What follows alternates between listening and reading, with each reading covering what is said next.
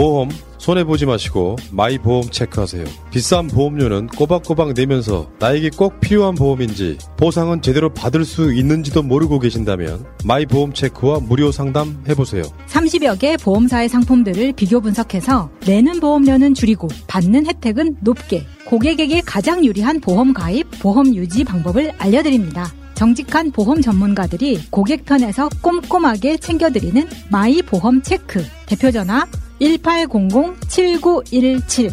홈페이지는 한글로 마이보험체크.com. 카톡에서 마이보험으로 친구 추가해서 상담할 수 있습니다. 새날과 꾸준히 연대했던 바로 그 업체입니다.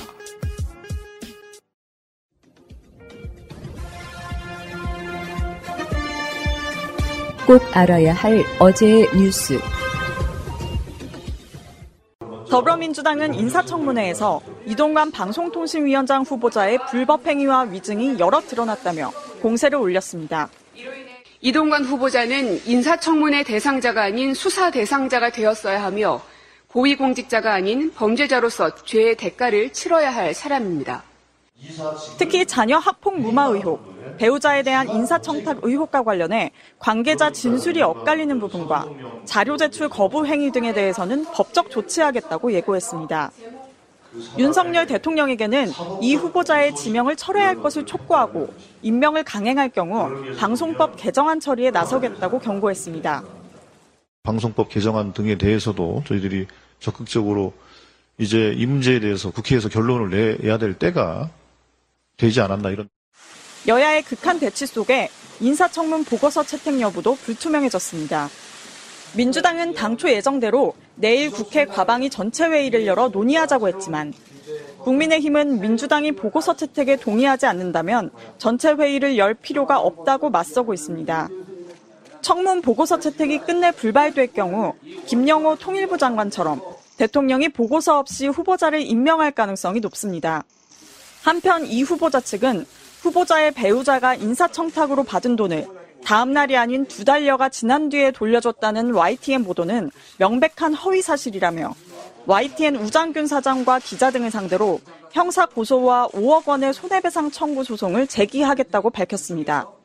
MBC 뉴스 이혜리입니다.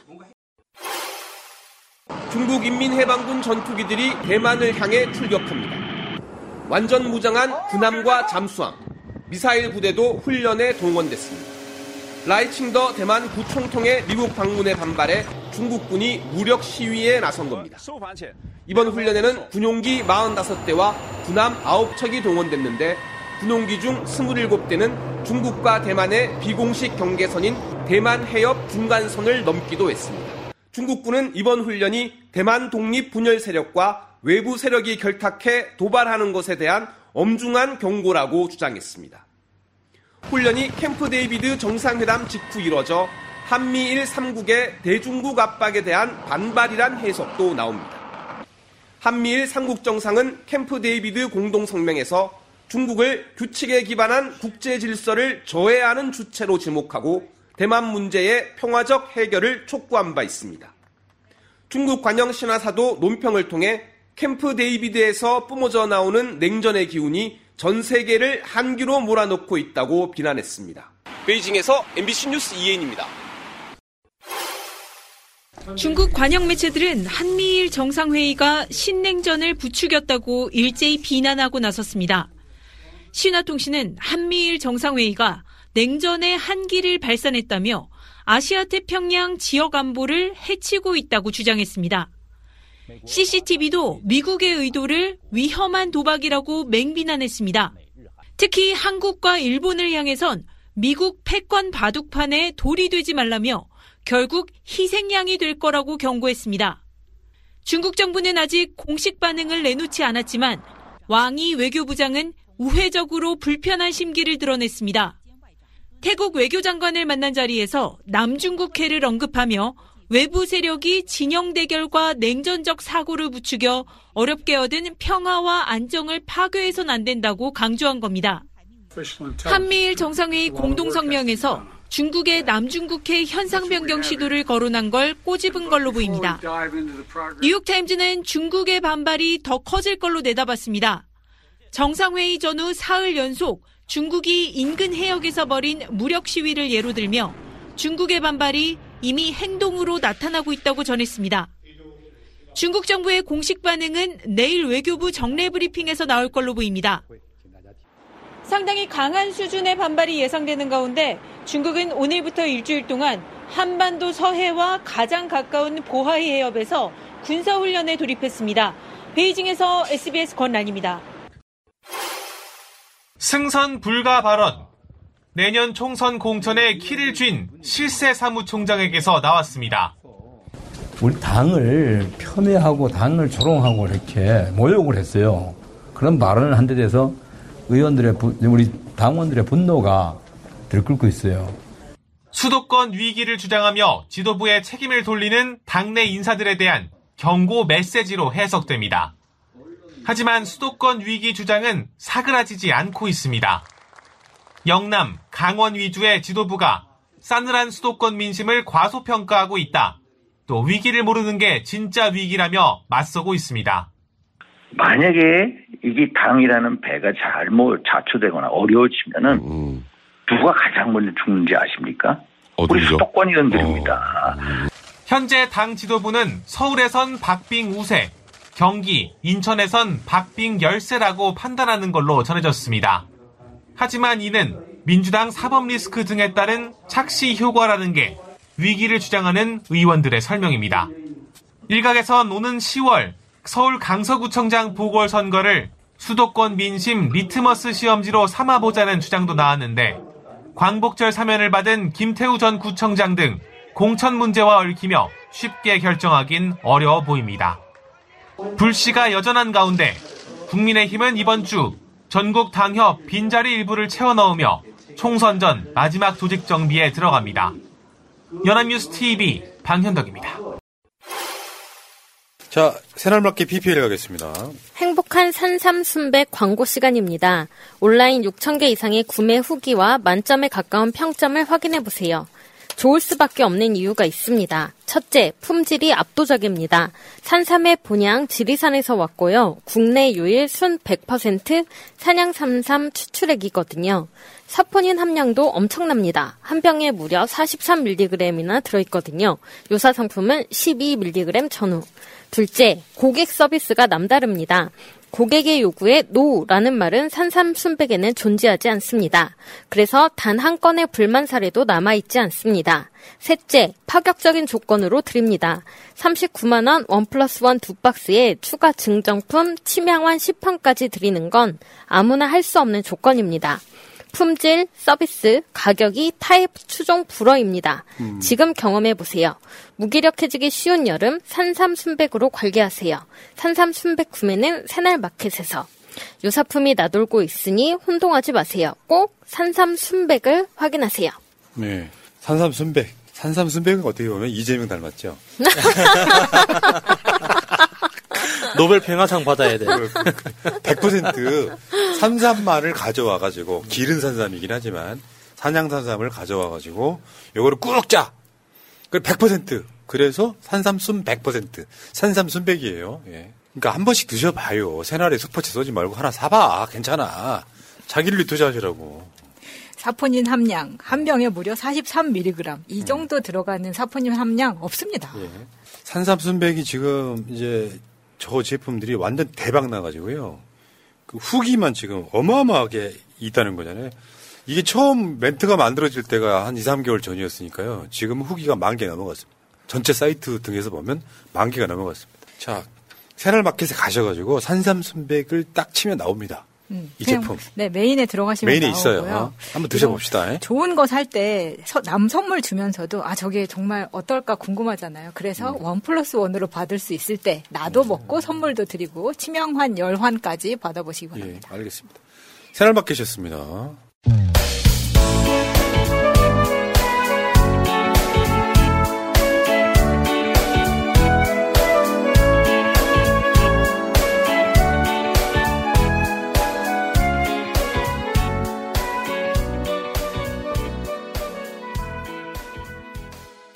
자, 재밌는 짤로 먼저 갖겠습니다. 시간 되면은 돌아오지 마라 하겠게요. 시간 되면은. 자, 재밌는 짤 시간입니다. 첫 번째 짤. 어제 검찰에서 나온 이야기죠. 안 가져가도 배입니다. 이재명. 요거거든요. 그럼 여기 작은 행복님이 SNS에 쓴 그래요. 그럼 대한민국 경제를 초토화시킨 윤석열은 사형감이군요. 논리가 안 돼, 논리가. 아, 기본적으로. 정말 대한민국에 끼친 손해가 얼마입니까? 셀 수가 없습니다. 셀 그렇죠. 수가. 다음에 다음 짤. 법원 강제동원 피해자 제3자 변제한 제동. 대한민국 정부인가 조선총 독부인가 땅땅땅 이렇게 들리더라. 그러니까 지금 할머니들한테 이따가 그 이야기 나옵니다만 법원이 강제동 피해자 제3자 변제한에 제동을 걸어요. 이건 아니다. 법원에 공탁 걸어놨잖아. 안 받아. 아니, 법원으로서는 그럴 수밖에 없죠. 만약에 음. 공탁금을 받으면 법원이 대법원의 판결을 대놓고 부정하는 행동밖에 안 되는데 어떻게 네. 합니까 그걸? 다음 짤 볼까요? 한일 군사협력 무한확대 과거사 뒤통수 국민정서를 치고 지나갑니다. 저거 탄핵감이라고 말씀드렸죠. 오염수 방류는 다 포함해가지고. 다음 짤. 미국 국방부 일본의 공식 표기 맞다. 자, 이거 애국가 의무로 한번 불러볼까요? 시작. 일본 해와 백두산이 마르고 닳도록 날리면 이보하사 기시다가 만세 되는데? 자, 호팀님 감사해요. 오스트레일리아죠, 저기. 호주. 네, 네. 음. 다음에 윤, 윤카무라 잘 어울리네. 다음에, 에, 다음 짤. 일본이 걱정해주는 대통령. 기시다 같습니다. 왕의 DNA를 가진 아이이기 때문에 내년 총선에서 승리할 수 있도록 여기 이제 오염수 방류랑 연관이 있어요. 네. 아 이거 진짜 잘 만. 패러디 되게 잘해 보면은. 님 최고예요. 어. 다음 짤 볼게요. 삼각 공조라고 저기 빨간색 테두리 앞만 보면 그럴 듯해 보여. 근데 저번에 저 그런 적이 있었지. 윤석열이 바이든 처음 만났을 때 무슨 행사장에서 노르고 악수라는 게 있었잖아. 음. 그거는 좀 비슷해. 악수는 윤석열과 하고 있는데 일본의 그저 칵테일은 기시다한테 주고 있잖아요. 칠리는 일본이 챙기고 음. 윤석열 모질이 사진만 찍고 이런 거니. 다음 짤 볼게요. 윤석열 총장이 패거리 문화를 갖고서 수사를 제대로 했겠냐? 솔직히 말하면 분노감이 든다. 그때는 이야기를 4년 전에 이렇게 이야기했고 윤석열 대통령을 비판하는 언론을 솔직히 말하면 분노감이 든다. 공산당 기관이 때려잡겠다 이거예요. 너무 당당하게 이야기를 하더라고요. 음. 그때는 그렇게 했다. 그렇게 그런 생각이었다. 음. 근데 지금은 상황이 바뀌지 않았느냐. 오늘 청문회 보니까 국힘에서 이러이러해서 윤석열에 대한 생각이 바뀐 거죠? 이렇게 음. 지금 음. 네 맞습니다. 이렇게 서로 짜고 치고 있더라고요. 어제 봤던 자리지만 한 번 더 보여드릴게요. 이명박이가 쓰던 구형 미사일. 마 아직 쓸만할 기다 하면서 지금 빌려준 거야. 지가 쓰던 거. 야 진짜 언제적 이동관이고 이동관이 이동관이가 공정 언론을 말하는 나라. 망했지 뭐. 근데 윤석열 이렇게 입혀놔도 좀 어울리긴 하네요. 아, 나 다른 걸 못 느꼈어. 뭐 정은이랑 쌍둥이냐? 이게 그 유명한 인민복이라고 하잖아요. 음. 다음 짤 볼게요. 오늘 나온 이야기죠. 아들 학폭 사실 인정한다 질문에 뭐 일부 있었겠죠. 야 남의 이야기 하더라고요. 오늘 진짜 여유롭고 어. 웃음이 넘치는 진짜 깜짝 놀랐습니다. 저 태도에. 너 그러다 감옥 간다. 이게 제일 재밌었어요. 전라북도 잼버리 핑계 새만금 SOC 예산 빼먹었다 하고 이제 누가 이제 방구를 끼는데 네, 요과의 최고 고수반 국민의힘이 지금 가짜뉴스 괴담방기 특위를 구성했는데 자, 기 방구 냄새를 맡으면서 어디서 가짜뉴스 괴담 냄새가 이렇게 야 방구 내 방구 냄새를 저런 자세로 맡을 거라고는 상상을 못 해봤네요. 다음 짤 책임자가 없는 나라. 보통 이제 공문서에 보면은 뭐 또는 저기 어디 건물 같은 데 가면은 관리 책임자라고 있잖아요. 네. 근데 관리 책임자 정부 없어 둘 다 없어. 책임자가 없는 나라. 전 정권 씨죠. 음. 아 정이 전 정권 씨고 부가 이제 다른 다른 사람이에요? 정은 전 정권 씨, 부는 이재명. 아이고. 자 다음에 지록 임마. 해병대 수사단장은 지금 말이라고 하고 있는데 지금 나머지들은 전부 다 이제 사슴이라고 하고 있는 뭐 이런 건가요? 어. 사슴을 말이라고. 네. 자, 그 윤석열 아버지 장례식장에 노사연 씨 자매가 왔었잖아요. 이야기를 들어보니까 노사연 씨 언니, 노사봉 씨의 남편이 윤석열 캠프에 있었다는 얘기죠, 이게. 음, 뭐, 그건 뭐, 그럴 수 있다고 치죠. 뭐.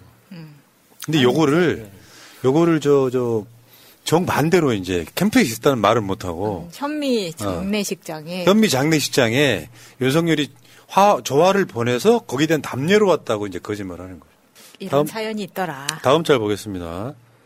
성과급 잔치, 서민들은 고금리, 뭐, 니들만, 영업점도 인건비도 줄이고, 뭐, 뭐, 좀 이런 거 있잖아요. 이게 뭐냐면, 임- 여러분들 한번 생각 한번 해보세요. 지금 은행에, 동네에 있는 은행들 굉장히 많이 없어졌죠. 네. 그러면 그만큼 인, 인건비는 자기들이 먹는 거잖아요. 은행이라는 게 뭐 하는 것이에요? 남의 돈 갖다가 이자 따먹게 하는 거잖아. 지들 돈이 들어가, 자기들 돈으로 쓰는 게 아니라. 근데 얘들이 경제가 나빠지면 온갖 갑질을 다 하잖아. 남의 돈 갖고. 내가 돈을 예금 시킨 사람, 내가 오죽했으면 그랬잖아요.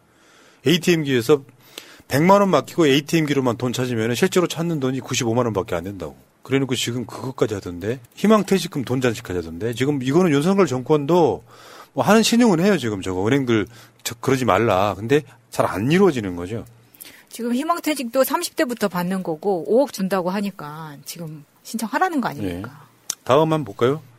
자, 대출 규제 완화. 가계부채가 막 너무 많아가지고 지금 다이어트 하고 있었어. 근데 다이어트 하고 있는 가게한테 치킨을 갖다 줘요. 대출 규제 완화한다고. 이거 먹을까 말까 먹을까 말까 지금 고민하는 기가 막힌 짤이에요, 이거. 음, 이건 나 같으면 뭐 고민 없이 치맥, 치맥. 고민 없이 먹어야죠 뭐. 이거 굉장히 중요해요. 지금 사상 최대라고 하잖아요. 가계부채가. 근데 또 빚내서 집 사라고 하고 있고요. 그 다음 짤 뭐냐면, 최근에 저, 저, 그 단체 여행객 한국으로 오는 거 풀었어요. 얼마나 올지는 모릅니다. 중국 그 규제를 어? 풀었죠. 어. 예. 지금 마지막 중국이 내미는 선 같아요. 너무 멀리 가지 말라고. 네. 근데 한국으로 오는 게 중국 관광객만 있는 게 아니다라는 이야기예요. 부, 부동산발 경제 위기가 어마어마하고 있는. 지금 중국 경제가 지금 망하고 있다는 얘기가 들려요. 그러면 한국은 더 쪼그라들 거예요, 지금. 그러니까 중국 경제가 어려워지는 가장 큰 이유가 이제 중국에 진출했던 외국계 기업들이 지금 갑자기 다 빠져나가고 있다고 하는 거예요. 그러니까 시진핑 3기에 접어들면서 그 외국계 회사들이 중국에서 사업하려고 하면은 그 갖춰야 되는 조건들 있죠. 이게 더 강해지고 불합리해져 가지고 여기서는 이제 거의 그 어떤 금융적 이익을 누리기 힘들다고 판단한 그 외국계 기업들이 다 많이 빠져나가 가지고 일자리 난이 굉장히 심각하대요. 그러니까 기업들이 빠져나간 그 자리가 다 부동산일 거 아니에요. 그러니까 부동산으로 이렇게 돈 벌어먹은 회사들이 굉장히 갑자기 어려워지기 시작했다고 하더라고요. 한국은 무역으로 먹고 사는 나라입니다. 무역 비중이 60% 정도 돼요. 어마어마하잖아요. 내수도 안 좋아. 무역도 안 좋아. 그래서 지금 뭐 저 상저 하고라고 이야기했지만 하반기에도 잘 될 가능성이 없고 한국만 유일하게 세계 모든 그 은행들이 또는 기관들이 지금 성장률을 하향 조정하고 있고 내년도 어, 이거 뭐 어떻게 할 건데 모르겠다. 자, 동아일보의 사설 하나 칼럼 하나 볼까요? 김순덕이라는 기자 여러분들 아십니다. 동아일보의 대기자예요. 대기. 김밥 순덕 아. 떡볶이. 그 김순덕 그렇지. 저 헤드라인 제목만 보세요. 대통령부터 달라지겠다 한마디가 그리 어려운가. 동아에서도 이런 칼럼이 나왔다. 지금 이제 저 동아일보 논설위원 한 분 있어요. 그분하고 지금 김순덕 대기자 등은 비판을 잘 하고 있습니다. 지금 조선일보 중앙과는 좀 느낌이 결이 좀 많이 다르죠. 동아일보 빼냅시다. 김대중 대통령 때까지만 해도 동아일보가 이쪽 신문이었어요. 김대중 대통령 때까지만 해도. 네. 그 후로 달라졌죠. 지금. 조동 말고 조중만 빼고 동, 동아일보는 분리 좀 시켰으면 좋겠어요. 그래서 한경 오동 이렇게. 자 이번에 윤석열이 광복절 기념사 했잖아요. 여기에 6.15 공동선언 실천 남측위원회 경남 본부회 논평입니다. 다섯 글자. 욕도 아깝다. 새날 같았으면 두 글자가 추가됐을 거예요. 욕도 아깝다, 시발. 논평 자체를 두 글자로 할 수 있죠. 네. 시발. 진짜 지금 우리가 가장 걱정할 것은 독도예요. 이 덕도 문제는 윤석열 임기 내에 뭔가 기시다가 승부를 보려고 합니다. 일본 말로 쇼부를 보려고 해요. 최소한 덕도를 분쟁 지역으로 만들고 싶어 해요. 그러니까 지금 미국도 일본해라고 지금 공식적으로 이야기를 하고 있잖아요. 일본의 로비가 잘 먹힌 느낌이에요. 일본 해 안에 다케시마가 있는데 이게 무슨 문제냐. 이런 분위기를 만들어 가고 있는 거예요. 그러니까 일본의 로비라고 할 수도 있겠지만 저는 99% 윤석열 잘못이라고 봅니다. 이런 이슈는 그 대한민국 대통령이 한마디만 하면은 바로 고쳐줍니다. 음. 계속 앞으로 이전에 계속 그랬어요. 그래서 무슨 뭐 대한민국 동측 해역이라고 했다가 일본과 한국 사이의 해역이라고 했다가 이렇게 일본해라고 했다가 다시 동해라고 했다가 계속 왔다 갔다 했었거든요. 음. 그런데 지금 일본해라고 했는데 대한민국 정부에서도 대한민국 대통령도 아무 말도 안 하잖아요. 그럼 그냥 가는 거예요. 미국 입장에서는 그 지도에다가 뭐라고 표기하든 미국 입장에서는 아무 상관이 없어요. 음. 그게 무슨 상 무슨 소용이 있겠습니까? 야 그리고 이동관 연소득 7천만 원 소득에도 건보 피부양자 무임승차 이런 이야기. 야 진짜 대단합니다. 저, 런건 보고 배워야 되는 그러니까 건가? 누구한테 아, 저거를 위해서 자식을 낳아야 되나? 그러니까 누구한테 피부양자 무임승차 한 거예요? 500억대 자산가였던 이명박이가 건강보험료 2만 원 냈던 사건이 있었고요. 그러니까. 그리고 김건희도 김건희도 70억 정도 되는 자산가인데 건강보험료 7만 원 낸 적이 있었고요. 요즘 건보료는 징벌적입니다. 거기요, 그, 저, 우리 시청자분들 중에 내가 최소한 김건희 7만 원보다 많이 낸다 하시는 분들 1번 한번 쳐보세요. 이게 이제 그 세금 성격이 있잖아요. 건강보험료는. 네. 잘 사는 사람일수록 많이 내라. 이동관 씨, 건강보험료 그 피부양자 무임승차했다는 사건. 넘어가겠습니다. 여기까지가 재미있는 짤이었고요. 잊지 않으셨죠? 하트를 꼭 눌러주세요. 오늘도 감사합니다. 자, 여론조사로 가겠습니다. 오늘 갤럽은 안 나왔습니다. 현무라기보다는 다른 여론조사를 했죠. 이 주중에. 돈 되는 거. 음. 그래서 상담원들을 안 돌려서 자연스럽게 현무가 됐어요. 갤럽 여론조사. 이번 주에 갤럽 여론조사 제가 하나 소개해 드린 적이 있어요. 갤럽이 의뢰를 받고 한 여론조사가. 그 갤럽은 오늘 패스. 외롭겠다. 전화 면접이 유독히 민주당한테 잘 안 나오거든요. 자, 미디어 토마토부터 할게요. 윤석열 지지율 긍정 33.9, 부정 63.9. 사실상 만장일치. 64% 아, 넘어가네. 저거 반올림 한번 해볼까요? 절대 변하지 않는 6대3 구조. 진짜 대단하다. 네. 근데 선글라스 바이든이 준 거 안 꼈네. 음. 저거 저 무슨 이상한 선글라스 꼈네. 요즘 유행한다고 하잖아요. 네. 윤석열 국정 지지율 33.9%. 여기에 있잖아요. 뉴스토마토가 잼버리 파행 책임이 어디에 있냐 물었는데 중앙정부 58.0, 전라북도 35.3, 이, 이, 이렇게 여론조사마다 조금씩 다릅니다. 뭐가 다르냐? 둘 다 책임이라는 항목도 있는 여론조사가 있어요. 음. 그렇게 되면은 이제 둘 다 책임이라고 하는 그 항목이 더 좀더 가져가는 측면이 있죠. 어쨌건 이것도 여론에서는 완전히 실패를 한 것 같고요. 최수근 상병 수사 외압이 있었냐 없었냐 물어봅니다. 외압이 있었다 57.3, 외압이 없었다 24.4. 근데 지금 미디어 토마토 보고 계시면요. 저 그래프 잘못 만들고 있습니다. 저 그래, 저 그래프를 잘못 만들었다는 이유가 12시 방향을 기준으로 해가지고 딱 12시 방향과 6시 방향을 딱 갈라서 50%가 넘는지 안 넘는지 시각적으로 보여줘야 되거든요. 네, 네. 근데 저렇게 삐뚤어 놓으면은 그렇게 표시가 많이 안 난다는 거예요. 아, 좀 그래프들 좀 잘 만들. 잘좀 만들었으면 좋겠어요. 그 이런 게 이제 잔대가리라고 음. 부르죠. 이게. 그 다음에 그 다음에 정진석 뭐 노무현 명예훼손 공방 이거 있잖아요. 이거는 기본적으로 질문이 잘못됐어요. 왜 그러냐면 봐봐요. 야당을 끌고 들어와서 정치 혐오만 부추긴다. 야당 주장에 동의한다가 47.7인데 뒤에 보면요. 가짜 뉴스 막말 등 야당에도 같은 기준 판결해야 한다. 여당 주장에 동의한다. 37.0이잖아요. 다른 여론에 비해서 이게 37.0이 좀 높잖아. 이게 뭐냐면 같은 기준 판결해야 그러니까 야당에도 같은 기준 판결해야 된다라고 하는 저 문항 자체는 당연한 거잖아요. 요거를 마치 집어넣어서 국민의힘의 주장이 당연한 것처럼 그걸 덮어 씌워버린 거예요. 문제를 보면. 음. 그러면 그 사안만 갖고 이야기를 해야 될 거 아니에요. 이 사안에 대해서 국민의힘의 주장이 맞나 틀리냐를 물어봐야 돼요. 판사가 좌편향이라서 잘못된 판결이다 아니면 국민의힘 억지다 이렇게 물어봐야 되는데 음. 저기 지금 야당에도 똑같은 기준을 판, 기준으로 판결이 된다라고 하는 저 주장을 국민의힘이 하고 있다는 걸 집어넣으면 맞는 이야기이기 때문에 거기가 일부 썰린다는 이야기예요. 그렇네요. 여론조사 드럽게 못해. 그리고 12시, 6시 방향. 좀 맞추라고. 왜 그러냐면 이게 12시, 6시 방향으로 맞춰줘야 50%가 넘지 않는지 시각적으로 보인다고요. 네. 사람들이 말이야. 기술이 없어, 지금. 그게 몰라서 안 했겠습니까? 어. 그렇게 보이기 싫어서 안 한 거 아닐까요? 그렇지 않아. 우리 토마토는. 참. 자, 정당 지지율도 한번 볼까요? 그 전에, 김영일님, 여론조사 하지 마세요. 1년 넘게 똑같은데 돈 아깝잖아요. 아, 그래도 봐야 돼. 이승님, 새날에 훌륭하신 멤버님들 언제나 수고 많으십니다. 감사하고요. 자, 지지율 45.5 민주당, 34.0 국민의힘이에요. 지지율, 윤석열 지지율. 아니, 저 정당 지지율이요.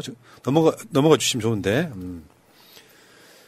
어쨌건 지금 이렇게 돼서 지금 자동 응답 같은 경우는 끔찍도 안 하고 있어요. 그 자동답에 따라서는 45% 이상에서 50% 초반까지 민주당이 나오고 있습니다. 이재명 리스크 어딨냐고 여기. 근데 이런 거는 인용 안 하는 이원욱이. 그러니까. 지금 상황은 그렇습니다. 그러니까 정당 지지율이 지금 어제 제가 그 극우 그러니까 보수 성향의 좋은 CNI도 역대 최대 격차가 났잖아요. 음, 네. 분위기가 그렇고 부울경은 뭐 민주당이 왓백을 앞서고 있고 부정평가가 심지어 TK에서 더 높아 윤석열에 대해서. 다만 그 지지율이 국민 민주당한테 바로 가지는 않더라. 이런 정도 분위기란 말이죠. 내년 총선 투표 어디에 할래 물어봤어요. 정권 견제를 하기 위해서 야당의 투표 50.4, 정권 안정을 위해서 34.7%는 국민의힘이 투표한다 그럽니다. 저거 15% 이상 차이 나잖아요. 그렇죠. 저기 근데 이제 눈에 띄는 게 윤석열을 그 윤석열을 지지하지 않는 사람이 60%가 넘는데 그 중에 10%는 민주당의 말고 다른 것을 지금 생각하고 있다는 거잖아요. 저거 근데 그래프 잘못됐죠 또. 12시, 6시. 뭐냐면 사람이 그렇게 뇌가 학습이 되어 있는 거예요. 예, 그렇죠. 예. 그래서 빨간색이 반 이상을 덮으면 50%가 넘었다는데 지금 저렇게 보이는 건 크게 표시 안 나죠, 지금. 면적 차이가 별로 안 보이잖아요. 자, 지금 상황 그래요. 여론조사는 아프지 않아요. 이재명 사병 리스크 없어요. 왜 이거 안 갖고 오냐고, 이현우. 그리고 저기 뭐, 뭐 기성 언론들에 나가는 평론가들 왜 이거 안 갖고 와? 이게 하나면 말도 안 해. 니들이 좋아하는 보수 편향 여론조사에서도 임주당이 압도적인 거 왜 이야기 안 하냐고. 이낙연처럼 자료는 안 받지만 얘기하는 거죠. 느낌적으로. 여론조사 꽃도 한번 볼게요. 지금 정당 지지율 전화 면접에서 39.6, 31.1 민주당 국민의힘 순이고요. 자동응답에서는 51.0, 38.5 민주당 국민의힘 순입니다. 대충 흐름 비슷해요. 숫자가 조금씩 다를 뿐. 윤석열 지지율 어, 전화 면접에서는 34.1, 부정평가는 62.1, 자동응답에서는 윤석열 긍정평가 38.1, 부정평가 60.7 이렇게 됩니다. 여기서 이제 박스권 안에 제대로 갇혀 있는 거지 지금. 잼버리 터지면은 좀 올라갔다가 미국 갔다 오잖아요. 그러면 한 1, 2% 올라요. 여기 있잖아. 노조 때리는 거랑 미국에 찰싹 붙는 거랑 일본만 갖고 하면 지지율이 떨어지는데 미국을 붙여놓으면 지지율이 올라가요. 대한민국 이직들이 그런 성향이 좀 있죠. 근데 이제 약간 1, 2% 올라갔다가 또 독도 이슈가 또 불거질 거잖아요. 음. 그 한미 한미일 그 3자 회담하면서 무슨 말을 할지 네. 우리는 모르니까 또 그 분명히 큰 사고를 치고 올 거라고 봅니다. 예, 잼버리 사태 책임도 한 물어봤습니다. 전화 면접은 58.2가 윤석열 정부 책임이다. 그리고 문재인 정부 책임이라고 한 사람도 26.4가 있고요. 자동응답은 윤석열 책임, 윤석열 정부 책임 60.1, 문재인 정부 책임 33.3 정도 됩니다. 사실상 만장일치. 자, 넘어가시고요. 신경 쓰고 싶지도 않다, 이제. 잼버리 사태의 가장 큰 원인이 뭐냐고 물었습니다. 정부의 무능 47.6. 업자의 비리. 네, 그런 식으로 몰아가려고 하죠, 지금 분위기가. 일부 있었겠지. 태양광은 안 그래. 어떤 것도 윤석열 정권 포함해 가지고 어떤 것도 일부의 사고는 납니다. 새만금 입지도 있는. 업자의 새만금의 입지. 아. 날짜, 날씨와 해충. 그 다른 나라에서 할 때는 안 더웠나? 음. 질문이 질문이 질문 정확한 맥락이 뭐였는가? 아, 예. 넘어가시고. 다음에 어, 새만금 잼버리 사태 윤정 윤석열 정부의 대응 평가에 대해서 물어봤어요. 잘했다 28.1, 잘못했다 67.7. 사실상 만장일치. 음. 넘어갈게요. 의미가 없다 진짜 아까 그저그 그 김영일님 말처럼 지금 내가 왜 이러고 있는지 모르겠다. 여론조사가 달라지는 게 하나도 없어. 다음에 어, 윤석열 정부 대외적 국가 이미지 추락 평가가 있어요. 자동응답 67.5%가 대외적 국가 이미지가 추락하고 있다는데 공감한다 67.5, 동감하지 않는다 29.1. 이게 이제 전화 면접이고요. 자동응답은 공감한다가 60.7, 추락했다 이러는 거죠. 37.4%는 공감하지 않는다 이렇게. 다시 한 번 할게요. 여론조사 왜 하는지 모르겠다 진짜. 이렇게 고착화되면 윤석열 절대 총선 못 이깁니다. 작용 반작용 원리 때문에 우리가 걱정할 거는 정치 혐오를 불러일으켜서 상당수가 투표장에 안, 안 나오게 만드는 걸 제외하고 난다면 다시 말씀드리지만 그구만 갖고 선거 못 치른다. 그구가 막 선거장에 나가는 분위기가 된다면 이쪽 진영에서는 노무현 대통령 때처럼 투표 독려 운동이 어마어마하게 일어날 거예요. 총선 윤석열이 이기면 나라 완전 망한다는. 자, 윤석열 지지율 모닝 컨설팅은 어떻게 나왔을까요? 23. 긍정 23, 부정 71. 만장일치, 만장일치. 그냥 저 많은 사람들 중에서 윤석열 찾기는 항상 쉽습니다. 이제 그 밑에 기시다가 이제 항상 깔아주고 있는 음. 상황이 됐고요. 기시다하고 찌찌뽕했네요. 음. 근데 이제 자세히 보시면 긍정평가가 윤석열이나 기시다나 23%로 똑같습니다. 그런데 부정평가가 기시다는 64%밖에 안 되는데 윤석열은 71%예요. 이제 중간에 어, 일본 같은 경우에는 무관심한 국민들이 그, 많기 많죠. 때문에 아. 네, 오히려 부정평가가 기시다가 낮은 상황. 아, 야, 그러면 뭐요? 같은 23이면은 기시다가 더, 더 순위가 높아야 되는 거잖아요. 아, 그렇네. 어, 뭐가 이상하잖아, 지금. 얘들은 뭐 기준이 다른 거겠지만. 음. 아무튼 모자란 것들 둘이 앉아가지고 미국 간다 저하고 갔잖아 지금. 에이. 자 여기까지가 여론조사였습니다. 자, 이동관, 잠깐만, 여기까지 끊고. 지희야, 요즘 우리 부모님 근감소증이 걱정이야. 나이 들수록 근육 관리가 중요하다는데. 중요하죠. 근육이 줄어드는 게 각종 노인성 질환의 원인이니까요. 그래서 단백질 섭취가 중요해요. 근데 단백질 챙겨 먹기 귀찮잖아. 그럼 코어 류신을 선물해 보세요. 코어 류신? 코어 류신은 근육 합성의 핵심 성분인 류신과 프리미엄 단백질을 먹기 편하게 배합한 건강식품이에요. 하루 두 알이면 충분하네. 나도 운동할 때 먹어야겠다. 맞아요. 근육 관리는 지금부터 해야 돼요. 정기 배송 신청하면 2 플러스 1 할인 혜택 있네. 지금 바로 코어 류신을 검색해 보세요. 국기문란 사건. 요건 제가 국기문란 사건을 국기문란하고 있습니다. 국기문란 사건이 일어났는데 이걸 또 국기문란을 하고 있어. 아이씨. 대한민국 너무 엉망진창이에요. 이골 때리는 게요. 처음에 박정훈 대령이 수사단장이 수사를 열심히 해가지고 국방부 장관, 해병대 사령관 뭐 등등의 다 결재까지 맡은 거를 발표를 앞두고 하지 마. 하지 마 했던 분위기상 정황, 검찰이 좋아하는 그 정황 있잖아요.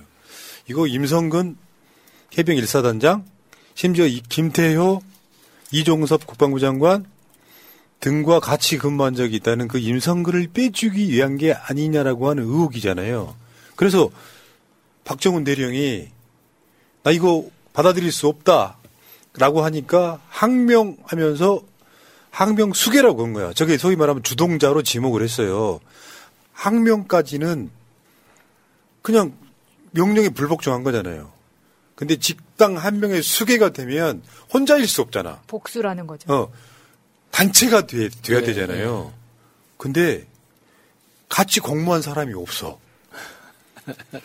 수사단이라고 있을 거 아니에요. 혼자 수사하진 않았을 거 아니에요. 그러면 수사한 네. 사람도 있잖아. 네, 네. 근데 공모자는 없는데 박정훈 단장을 주동자로 지목을 하고 결론을 내려놓고 수사하는 거야. 음. 검찰이.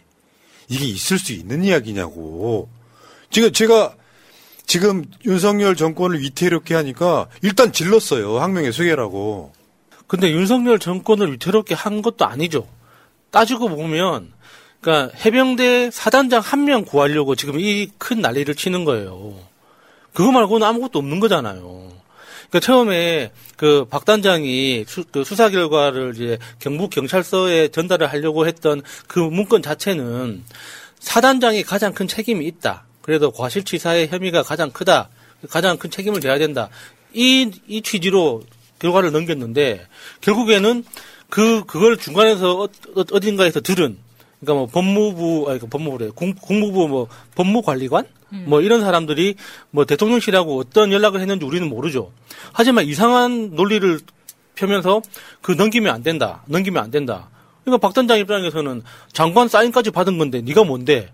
그러면 장관한테 다시 결제를 받아서 와라. 그러니까 말이 안 통하는 거 아닙니까? 처음에는 박정훈 전 그 당시 단장을 집단 항명 주동자로 입건을 해요. 그러면 주동자면 따라온 사람들이 있을 거 아니야.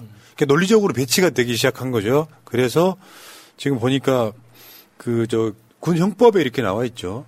집단 항명 수계 3년 이상의 유기징역 전시에는 사형. 근데 이제 보니까 해병대 수사단장 외 부하들이 혐의를 벗은 듯 이라는 건 무슨 말이냐면 수계에서 혐의가 변경됩니다. 그냥 항명으로. 그러니까 박정훈만 쳐내고 쳐내려고 하는 상황이 벌어진 거예요. 고립시키는 거지. 같이 수사했던 사람들이랑 같이. 그때 당시에 그 국방부 관계자가 이거 수계로 걸 때 국방부 관계자 말 때문에 저렇게 된 거예요. 해병대 사령관이 수사단장 혼자만의 생각이 아닌 것 같다고 했다. 해병대 수사 사령관이 그러니까 박정훈 대령만 그런 생각을 하는 게 아니라 수사단 전체가 똑같이 생각하는 것 같다고 했다. 그러니까 항명의 수계로 걸었는데 지금 그 걸만한 근거가 없잖아요. 그러니까 다시 수계를 뺀 거죠. 근데 저 해병대 사령관도 자기가 결국에는 가장 큰 책임을 져야 된다는 걸 직감적으로 알잖아요. 그러니까 국민들이 모두 주목하고 있는 엄청난 현장에서 내가 지휘하는 사병이 사망을 했단 말이죠. 그러면은 직접적인 책임이 없더라도 일단 그 최고위의 사단장은 그러니까 군대 문화가 문화가 그렇잖아요. 내가 관리하는 부대 내에서 사고가 났어. 그러면 제일 머리 제일 높이 있는 사람이 책임지고 물러나거나 음. 처벌을 받거나 하는 게 이제 군대의 기본적인 태도지 않습니까? 그러니까 저 사, 사령관이 준비를 하고 있었대요. 퇴근 준비를 하고 있었답니다. 근데 그 퇴근을 못하게 막은 게 어디선가 걸려온 전화 한 통이라는 거죠. 음. 그러면 뭔가 정상적이지 않은 절차였다는 건 누구든지 짐작할 수 있는 거 아닙니까? 근데 그게 아니라고 지금 끝까지 우기고 있는 게 정말 글자 그대로 국민들을 개돼지로 하는 거죠. 그냥 국기문란하고 있어요. 그러니까 이게 2023년에도 똑같은 일이 벌어지고 있다는 게 너무 한탄스럽다는 겁니다. 예전에 제가 처음에 그런 이런 군 안에서의 사건을 듣고 은폐하려는 시도가 김훈 중위 같은 경우에도 지금이랑 뭐가 달라졌나요? 이혜림 중사나 아니면 최근에 그 공군에서 심 대령 예. 예, 이제 사고 추락해가지고 이제 돌아가셨잖아요. 그러고 나서 김건희가 얼마나 울고불고 했었습니까? 그럼 그 이후에 군에 대해서 이렇게 애착을 가지고 보여주고 있었으면 지금 같은 상황에서 대통령이 하라고 했는데 지금 밑에서 일어나고 있는 일에 대해서 뭔가 책임 있는 입장을 발표하거나 해야 되는데 그런 게 전혀 없고 지금 이거 한 사람만 죽이면 끝나. 그걸 계속 밀어붙이는 거 아닙니까? 윤석열이 엄정한 수사라고 했잖아요. 엄하고 정확하게. 근데 요거는 이 상황이 가는 분위기를 보면 윤석열이 박정훈에 대해서 박정훈을 최소한 변호하는 이야기를 한마디도 안 한 거죠. 음. 현재 분위기로서는. 네. 원래는 경로를 해야지. 국무회의나 그 수석 보좌관들 회의에서 경로를 해야죠. 엄정 수사라고 했는데 그게 뭐냐 해야 되는데 안 되는 거죠. 같은 맥락이 뭐냐. 윤석열의 대가리 때문에 그래요. 얘 인성 때문에 그렇다고. 한동훈이 채널A 사건으로 감찰 받을 때 감찰부장 오라 그래가지고 책상 위에 다리 올려놓고 뭐 쇼하고 있네라고 했다는 거랑 같은 예. 맥락이에요. 그 감찰 방해를 했잖아요. 왜? 말은 그렇게 합니다. 철저히 진상규명해라. 근데 관련자가 내 새끼야. 대충 하지 이 새끼 눈치도 없이 쇼하고 있네 이러고 있는 거예요. 임성근이는 김태효의 그러니까 김태효 손에서 만약에 김태효를 방어하기 위해서 윤석열이 저러고 있을 수 있다고 보이지만 현재 분위기로 보면 윤석열이 한마디도 안 하고 있거나 오히려 박정훈을 지켜주지 못하니까 상황은 계속 저렇게 가고 있는 거예요. 근데 그 상황에서 어떻게 생각하면 김태희한테 말을 못하는 게 아닌가? 김태희가 외교 대통령이야 별명이. 김성환이 잘릴 때도 안보실장이 잘릴 때도 김태희는 안 잘렸어. 그 김태희가 관련자 이종석 국방부 장관 꽂아줬다는 설립하다 해. 그러니까 국방부 장관을 별 3개짜리가 꽂혀진 게 24년 만이야. 그리고 같이 근무했던 임성근이 현재 해배 일사단장이란 말이에요. 그러면 내가 정상적으로 김태희한테 진 빚이 없으면 불러서 이야기하지. 네가 한 거야? 네가 한 거야? 나 욕 먹여야 돼? 엄령 수사하는데 임성근 손에 잘라라. 사건 수습해라고 하는 게 정상이라고. 근데 지금 군의 분위기는 이게 아니잖아요. 박정훈 대령만 지금 잡돌이 해가지고 거의 정과자 만들 기세잖아. 예, 윤석열 이 새끼 이래서 나쁜 거야. 그러면은 윤석열이 김태효한테 무슨 밉보인 게 있는 건가? 약점 잡힌 게 있을까요? 지금 미국 갈 때도 다 알고 갔겠죠. 왜, 왜, 왜 그런 건가요, 도대체? 공범이라 그렇습니다. 아크로비스타에서 같이 살면서 목욕탕 다니던 자야. 김태효의 아바타요, 거의 외교에 대해서는. 윤석열은 외교를 하는 지가 하는 게 아니라 김태효가 한다는 말이 있잖아요. 일본과 예. 일본과 윤석열을 후보 때 연결해 준 것도 김태효일 가능성 100%죠. 오죽했으면 우리가 일본과 미국의 스파이라고 우리는 본다. 김태효가 이명박 때 청와대에서 온갖 서류를 갖고 나와가지고 이걸로 결국에는 재판을 받고 유죄 판결이 확정됐잖아요. 그 김태효를 대법원 판결이 확정되자마자 바로 사면해 준 게 윤석열이에요. 그냥 공범 관계다. 이게 대한민국이냐고요. 그러니까 국기문란을 국기문란하고 그 국기문란을 또 국기문란하고 지랄 연병을 잡아서 지금. 그러면 결국에는 그게 그 국기문란한 새끼들이 나중에 국정농단이 되는 거죠. 와, 존나 열받네, 진짜. 국기 논, 국기 논란, 국, 국기, 씨. 국기 문란을 국기 문란으로 지금 다시 국기 문란하고 있다. 막, 막상 보니까 아주 욕설이 방언이 터진다 나온다, 진짜. 참을 수가 없다, 진짜. 두 시간 동안 참았는데 참을 수가 없다, 정말. 사실 오늘은 그 이동관 청문회부터 시작해서 이 준비를 하는데도 너무 괴롭더라고요, 진짜. 자, 그거, 보람 PD 그거 하나만 사진 하나 보여줘요. 캠프 데이비드 이명박하고 부시. 그 사진 하나만 보여줘요. 아, 그 이명박이 운전하는 그 사진요? 거기가 캠프 데이비드였나요? 네. 그러니까 저게 카트라이더? 이제 캠프 데이비드는 미국 대통령이 휴가 때 가는 별장이고요. 평상시 때는 해군이 쓰는 거예요. 미국은 해군이. 거기는 막 골프장도 있고 그래. 그때 캠프 데이비드에 이명박이 초대받으려고 저게 무슨 사건이랑 연관이냐면요. 광우병과 서곡이랑 연관이 있어요. 미국에 초대받으려고 이명박이 미국의 다른 나라랑 다르게 연령 제한을 30개월 위로 올려가지고 초대받았다라고 하는 그 캠프 데이비드에 말하자면 미국이 자기네 푸들 굳이 말하자면 이명박이나 아베 같은 애들 불러다가 밥 먹이고 완전 그 쉽게 표현하면 그 캠프 데이비드에서 프로포폴 맞히는 거예요. 뿅가게 만들어 주는 거지. 그게 지금 캠프 데이비드에서 이뤄진 일인데 이명박이 그때 자발적으로 내가 운전할게. 골프 카트를.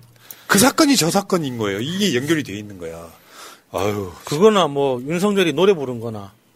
야, 사실 부끄러운 걸로 치면 노래 부른 게 훨씬 더 부끄럽죠. 그 예전에 그 아베가 저 미국 대통령 수행하다가 그 골프장에서 뒹군 적이 있었잖아요. 음, 트럼프랑. 예. 그러니까 뭐 그런 거랑 그 비슷한 급이라고 봐야죠. 예. 올해 또한 더민주 전국핵 신회의를 위해서 힘차게 달려오셨습니다. 더민주 전국핵 신회의 김우영 상임운영위원장님 모시고 인사말을 듣도록 하겠습니다. 힘찬 박수 부탁드리겠습니다.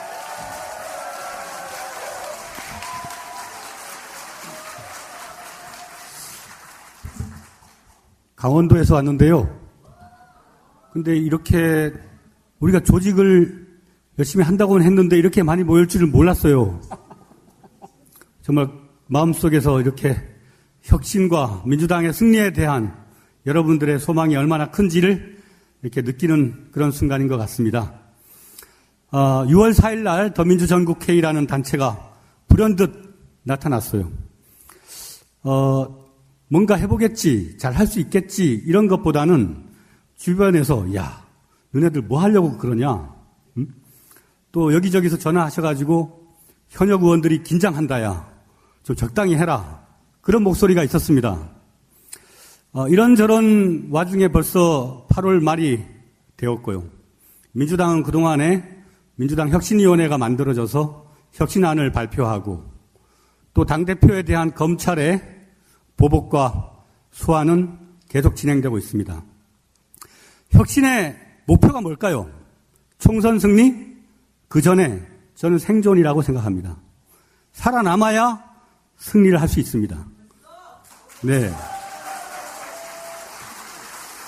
이 무도하고 포갑적인 검찰 동일체 정부 하에서 민주당은 동일체냐라는 질문을 하고 싶습니다. 검사 동일체는 고시 공부해가지고 좋은 대학 나오고 폭탄주 먹으면서 동지애를 쌓아가지고 형성한 그러한 사적 이익 추구 집단과 비슷한 존재라면 민주당 공동체는 역사와 민족 앞에 당당하고 우리나라의 성공과 발전을 위해서 싸운 수많은 민초들의 한이 서려져 있는 그런 깃발 아니겠습니까? 그럼 누가 이겨야 되지, 될 까요? 저 한낱 얼마 안 되는 엘리트 관료와 검사 집단에게 우리가 휘둘릴 이유가 뭐가 있겠습니까, 여러분? 저는 그래서 혁신은 두려움을 떨치는 일이다. 검찰 캐비넷에 내 파일이 뭐가 있든 간에 그들이 정의롭지 못하고 우리 국민들의 삶과 민주주의를 어긴다면 민주당이 나서서 싸우면 반드시 이기기, 이기기 때문에 우리는 승리의 길로 간다. 이렇게 생각합니다, 여러분. 그래서 우리 현역 의원님들한테 우리는 당신들을 뭘 해코지 하려고 모여있는 단체가 아니라 당신을 포함해서 민주당 공동체가 동일체로서의 회복을 하고 그 속에서 우리의 생존과 승리를 도모하기 위해서 동지애로 일어선 동지기 때문에 우리를 두려워하지 마라. 그 말을 꼭 하고 싶습니다. 그리고 한 조직에는 역할이라는 게 있습니다. 의원들이 지난 5년 동안 문재인 정부 때 나름대로 뭐 정원사 역할도 하고 잔디도 깎고 뭐 사무 관리도 했어요. 근데 어떻게 어떻게 하다 보니까 우리가 이상한 놈한테 집이 망했습니다. 폭망. 그러면 다 집을 어떻게 해야 됩니까? 다시 발파하고 벽돌 쌓고 뭔가 새롭게 이렇게 세워야 되지 않겠습니까? 그러려면 정원사, 잔디 깎는 분, 주택관리사 그런 분들 중에 과잉된 분들은 좀 내려놓고 새롭게 미장하고 벽돌 쌓고 공사 새로 할 수 있는 좀 거칠지만 투박한 일꾼들이 새로 등장을 해야 된다. 그렇죠. 그래서 전국의 평당원들이 목장갑 끼고 장화 신고 한번 봉사하러 나선 게 우리 전 더민주 전국회의이기 때문에 우리는 봉사하는 마음으로 끝까지 민주당의 생존과 승리를 위해서 싸우고 나가고 박차고 일어서겠습니다, 여러분. 감사합니다.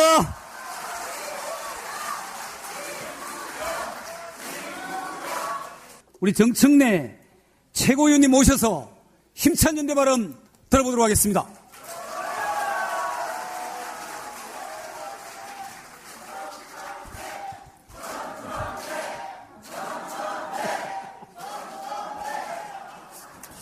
여러분 안녕하십니까. 이 시대의 참 혁신인 정청래입니다.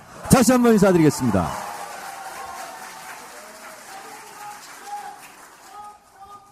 사회자께서 저를 외부인이라고 소개했는데 저는 내부인입니다.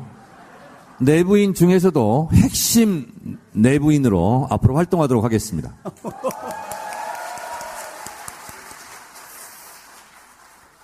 혁신이란 무엇인가? 개혁이란 무엇인가? 혁신을 영어로 이노베이션, 개혁을 영어로 리폼 이렇게 얘기합니다. 기업도 이노베이션 하지 않으면 망합니다. 정당도 마찬가지입니다. 혁신과 개혁은 자전거 페달과 같아서 계속 페달을 밟지 않으면 자전거가 쓰러지듯이 앞으로 못 나가듯이 정당 또한 개혁하지 않고 혁신하지 않고 일신 우일신 하지 않으면 그 자리에 멈춰서서 결국 사멸의 길로 갈 것이다. 라고 저는 주장하는 바입니다.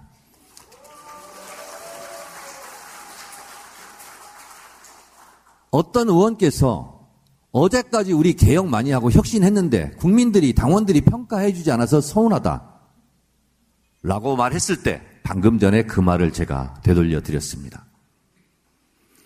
어제 혁신했다 하여 오늘 혁신했다 하여 내일 혁신하지 않으면 그 당의 미래는 없습니다. 이순신 장군께서 살려면 죽을 것이요. 죽으려고 싸우면 살 것이다. 라고 했습니다. 혁신하려는 자 살 것이요. 혁신을 반대하는 자 죽을 것이다. 저는 그렇게 생각합니다.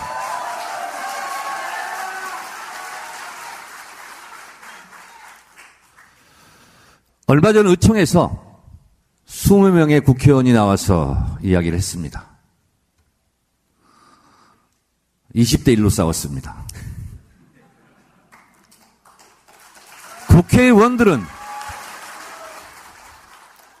왜 이렇게 혁신과 개혁에 대해서 저하고 있을까? 혁신을 원하고 개혁을 원하는 당원들이 많은데 당원들에게 잘 보이고 국민들에게 잘 보여야 본인의 정치적 진로도 밝을 텐데 왜 그럴까? 저는 지금도 이해할 수 없습니다. 상징어로 제가 계속 사용했던 대의원제 폐지 1인 1표제는 어떠한 명분으로도 막을 수 없습니다. 제가 1인 1표제 하자 그러니까 어떤 국회의원은 대의원 수를 늘리면 되지 않겠느냐. 라고 얘기해서 제가 곧바로 이렇게 얘기했습니다. 전두환식 통일주체 국민의원, 국민의 대의원 만 명이 장축제관에서 투표했는데 대통령 직선제 하자 그러니까 통일주체 국민회의 대의원 2만 명으로 늘리자 하는 것과 뭐가 다르냐?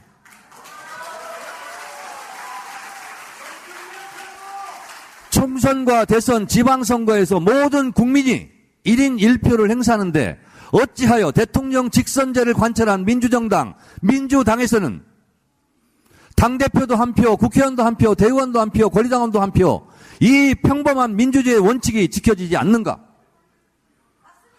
왜 대의원은 100표를 행사하고 45명의 대의원을 실질적으로 선발하고 있는 국회의원은 최고위원 선거 1인 2표니까 9천표의 행사표를 좌지우지하려 하는가? 당원 한 표, 국회의원 9천표 좌지우지, 이것이 민주정당의 모습인가? 이것을 어찌하여 무슨 명분으로 반대하는가? 제가 수차례 얘기했습니다. 박찬대 최고와 장경태 최고와 있는데, 제가 비공개 때나 사석에, 사석에서나 지금 말하는 것과 그때 말하는 것이 틀리면 손 드세요.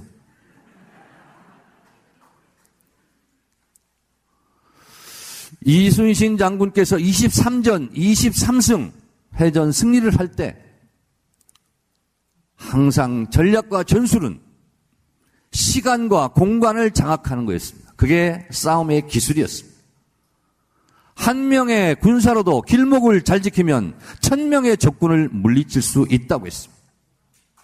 여러분, 제가 울돌목 명랑 해전에 울돌목 전사가 되어서 그 길목을 잘 지키도록 하겠습니다.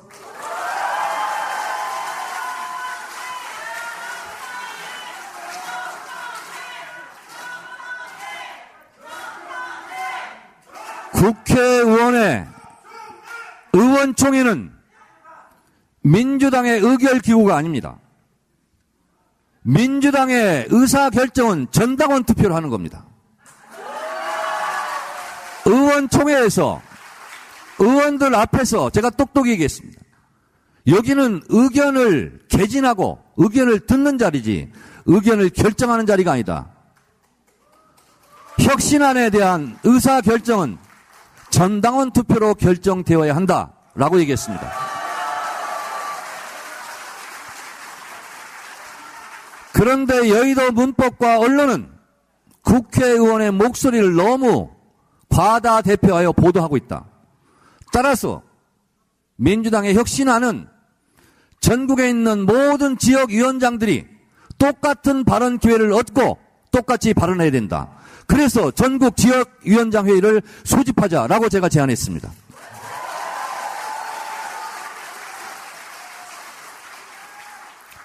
국회의원은 기득권 집단입니다. 저 또한 그렇습니다. 여러분, 저도 믿지 마세요.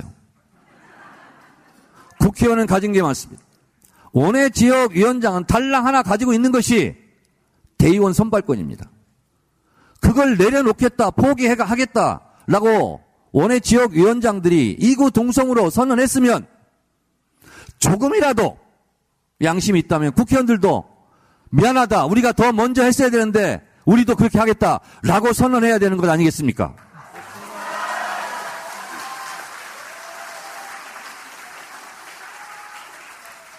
한마디만 더 하겠습니다. 백현동 사건 또다시 영장을 칠 것 같습니다. 당 대표를 무도한 검찰이 잡아가려 한다면 왜 잡아가느냐? 무슨 죄가 있다고 잡아가느냐? 잡아가지 마라! 라고 당연히 얘기해야 될 국회의원들이 잡아가라!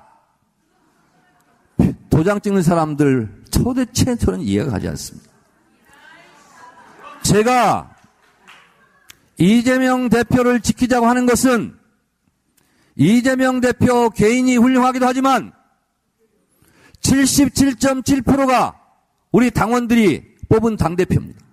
우리의 깃발이고 우리의 상징이기 때문에 이재명 대표를 뽑아준 당원들의 의사를 존중해야 하기 때문에 그 당원들을 존중한다는 차원에서 이재명 대표를 옆에서 딱 지키고 있는 겁니다.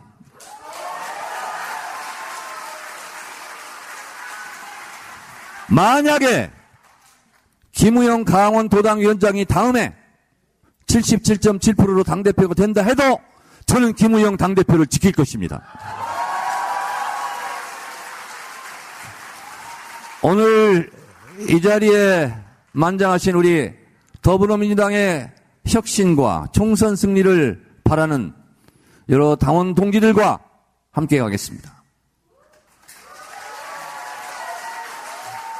지금은, 지금은 우리가 버텨야 되는 시간, 견뎌야 되는 시간입니다. 우리가 잘 버티고 견디면 저는 이재명은 다음 대선에서 천하무적이 될 것이다.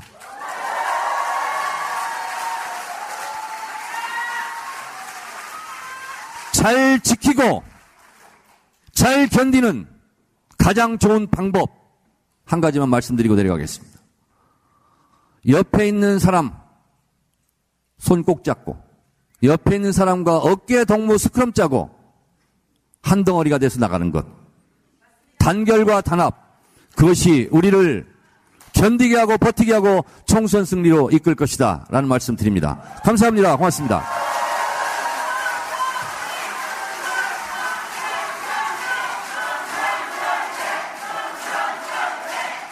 박찬대 최고위원님, 장경대 최고위원님 먼저 두 분 모시겠습니다. 예.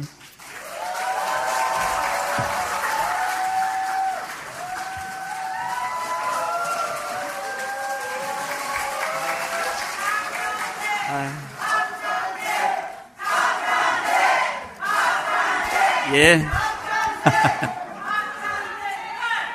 전당대회 1년 전에 그 전당대회 열기가 좀 많이 느껴지는 것 같아요.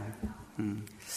아까 소개할 때 외빈으로 소개해가지고 아, 우리 국회의원들과 그다음에 우리 당원들 그리고 원외 지역위원장 사이에 얼마나 간극이 있었나 심각하게 반성하고 있는 중입니다. 박차를 가한데 예, 박찬대 아니겠습니까? 네.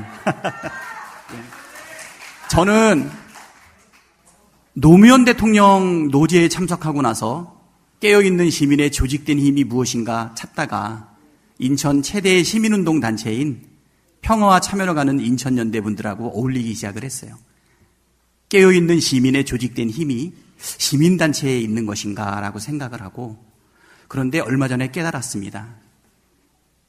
깨어있는 시민의 조직된 힘은 그 상당한 세력이 바로 우리 민주당원의 우리 민주당의 권리당원들이라고 생각하는데 여러분 동의하시죠? 2008년도에 우리가 정권을 재창출하지 못한 상태에서 당비를 내고 있는 당원 수가 2만 2천 명이었다고 합니다. 올해 6월 말 기준으로 해서 당비를 내고 있는 당원들이 245만 명. 106배가 지금 늘었다고 얘기해요. 지금 민주당을 지키고 대한민국의 퇴행을 막을 수 있는 가장 강력한 그 조직, 깨어있는 시민들의 조직된 힘, 바로 우리 민주 당원들, 권리 당원들, 당비를 내고 있는 우리 당원들 아니겠습니까? 우리가 촛불 혁명으로 문재인 정부를 탄생시키고 나서 문재인 대통령과 함께 사실 많은 혁신을 기대를 했는데 사실 국민들의 기대에 부응하지 못했던 분이 많이 있습니다. 선거에도 우리가 그 결과 지게 되고 지금 많은 위기를 지금 맞고 있습니다. 우리 국민들과 당원들은 오랫동안 기다려왔죠. 오랫동안 참아왔습니다. 이제 더 이상 우리 국민과 권리 당원들을 실망시킬 수가 없다고 생각이 됩니다. 여러분, 오늘 이 혁신회의 발대식을 통해서 우리가 오랫동안 참아왔던 그리고 이루지 못했던 혁신의 미완의 과제를 반드시 달성해야 된다고 생각한다는데 여러분 동의하시죠? 우리 당원들이 요구하고 있는 것은 바로 우리 민주당의 단결과 그리고 혁신입니다. 많은 분들이 민주당의 단결을 우리 국회의원의 단결로 이야기하고 있는데 국회의원들의 단결 정말로 중요합니다. 그렇죠? 그렇지만 국회의원의 단결만으로 국회의원의 힘만으로 우리가 이 어목한 현실을 이겨내고 내년 총선을 이길 수 있는가 생각하면 부족합니다. 바로 깨어있는 우리 시민들, 권리당원들, 여러분들의 조직된 힘과 단결만이 바로 내년 총선을 승리로 이끌어낼 수 있고 민주주의, 민생, 경제의 모든 태행들, 평화를 짓밟고 있는 이런 여러 가지 정책들을 이겨낼 수 있다고 생각하는데 여러분 동의하시죠? 아까 우리 정청래 의원께서도 말씀하셨지만 우리 국회의원들 가진 거 많이 있습니다. 양 한 마리밖에 갖고 있지 않은 우리 원외 지역 위원장들이 대의원 선출권을 내려놓았을 때 우리들은 더 많은 것을 내려놓는 것이 기본이라고 생각을 합니다. 여러분 그렇지만 우리 민주당의 국회의원들 그래도 비난보다는 믿어주시기 바랍니다. 기득권을 내려놓는다는 것은 쉬운 일은 아니지만 결국은 이 위기 앞에 놓여 있는 대한민국을 구하기 위해서 선당 후사의 자세로 함께 단결할 것이라고 생각하는데 여러분 압력도 놓고 또 목소리도 높이지만 결국 믿음을 가지고 하나 되는 민주당을 위해서 여러분 함께 해 주십시오. 저 박찬대도 여러분과 함께 반드시 여러분의 요구가 관철되는데 최선의 노력을 함께 다하도록 하겠습니다. 감사합니다.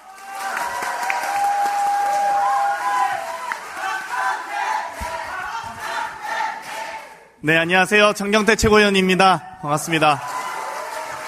아, 우리 최고위에서 항상 우리 정청래 최고와 박찬대 최고님 뵙고 또 혁신위원장 하면서 우리 김효영 위원장님 모시고 혁신안을 논의했었는데 또 이렇게 우리 강득구 의원님과 민영배 의원님은 금요일 날 이동관 청문회를 같이 했던 또 우리 전사 동지로서 어, 계속 이렇게 뵙게 돼서 결국 이렇게 일하는 국회의원들만 일하는 거 아닌가라는 생각이 드는데 제 착각이겠죠?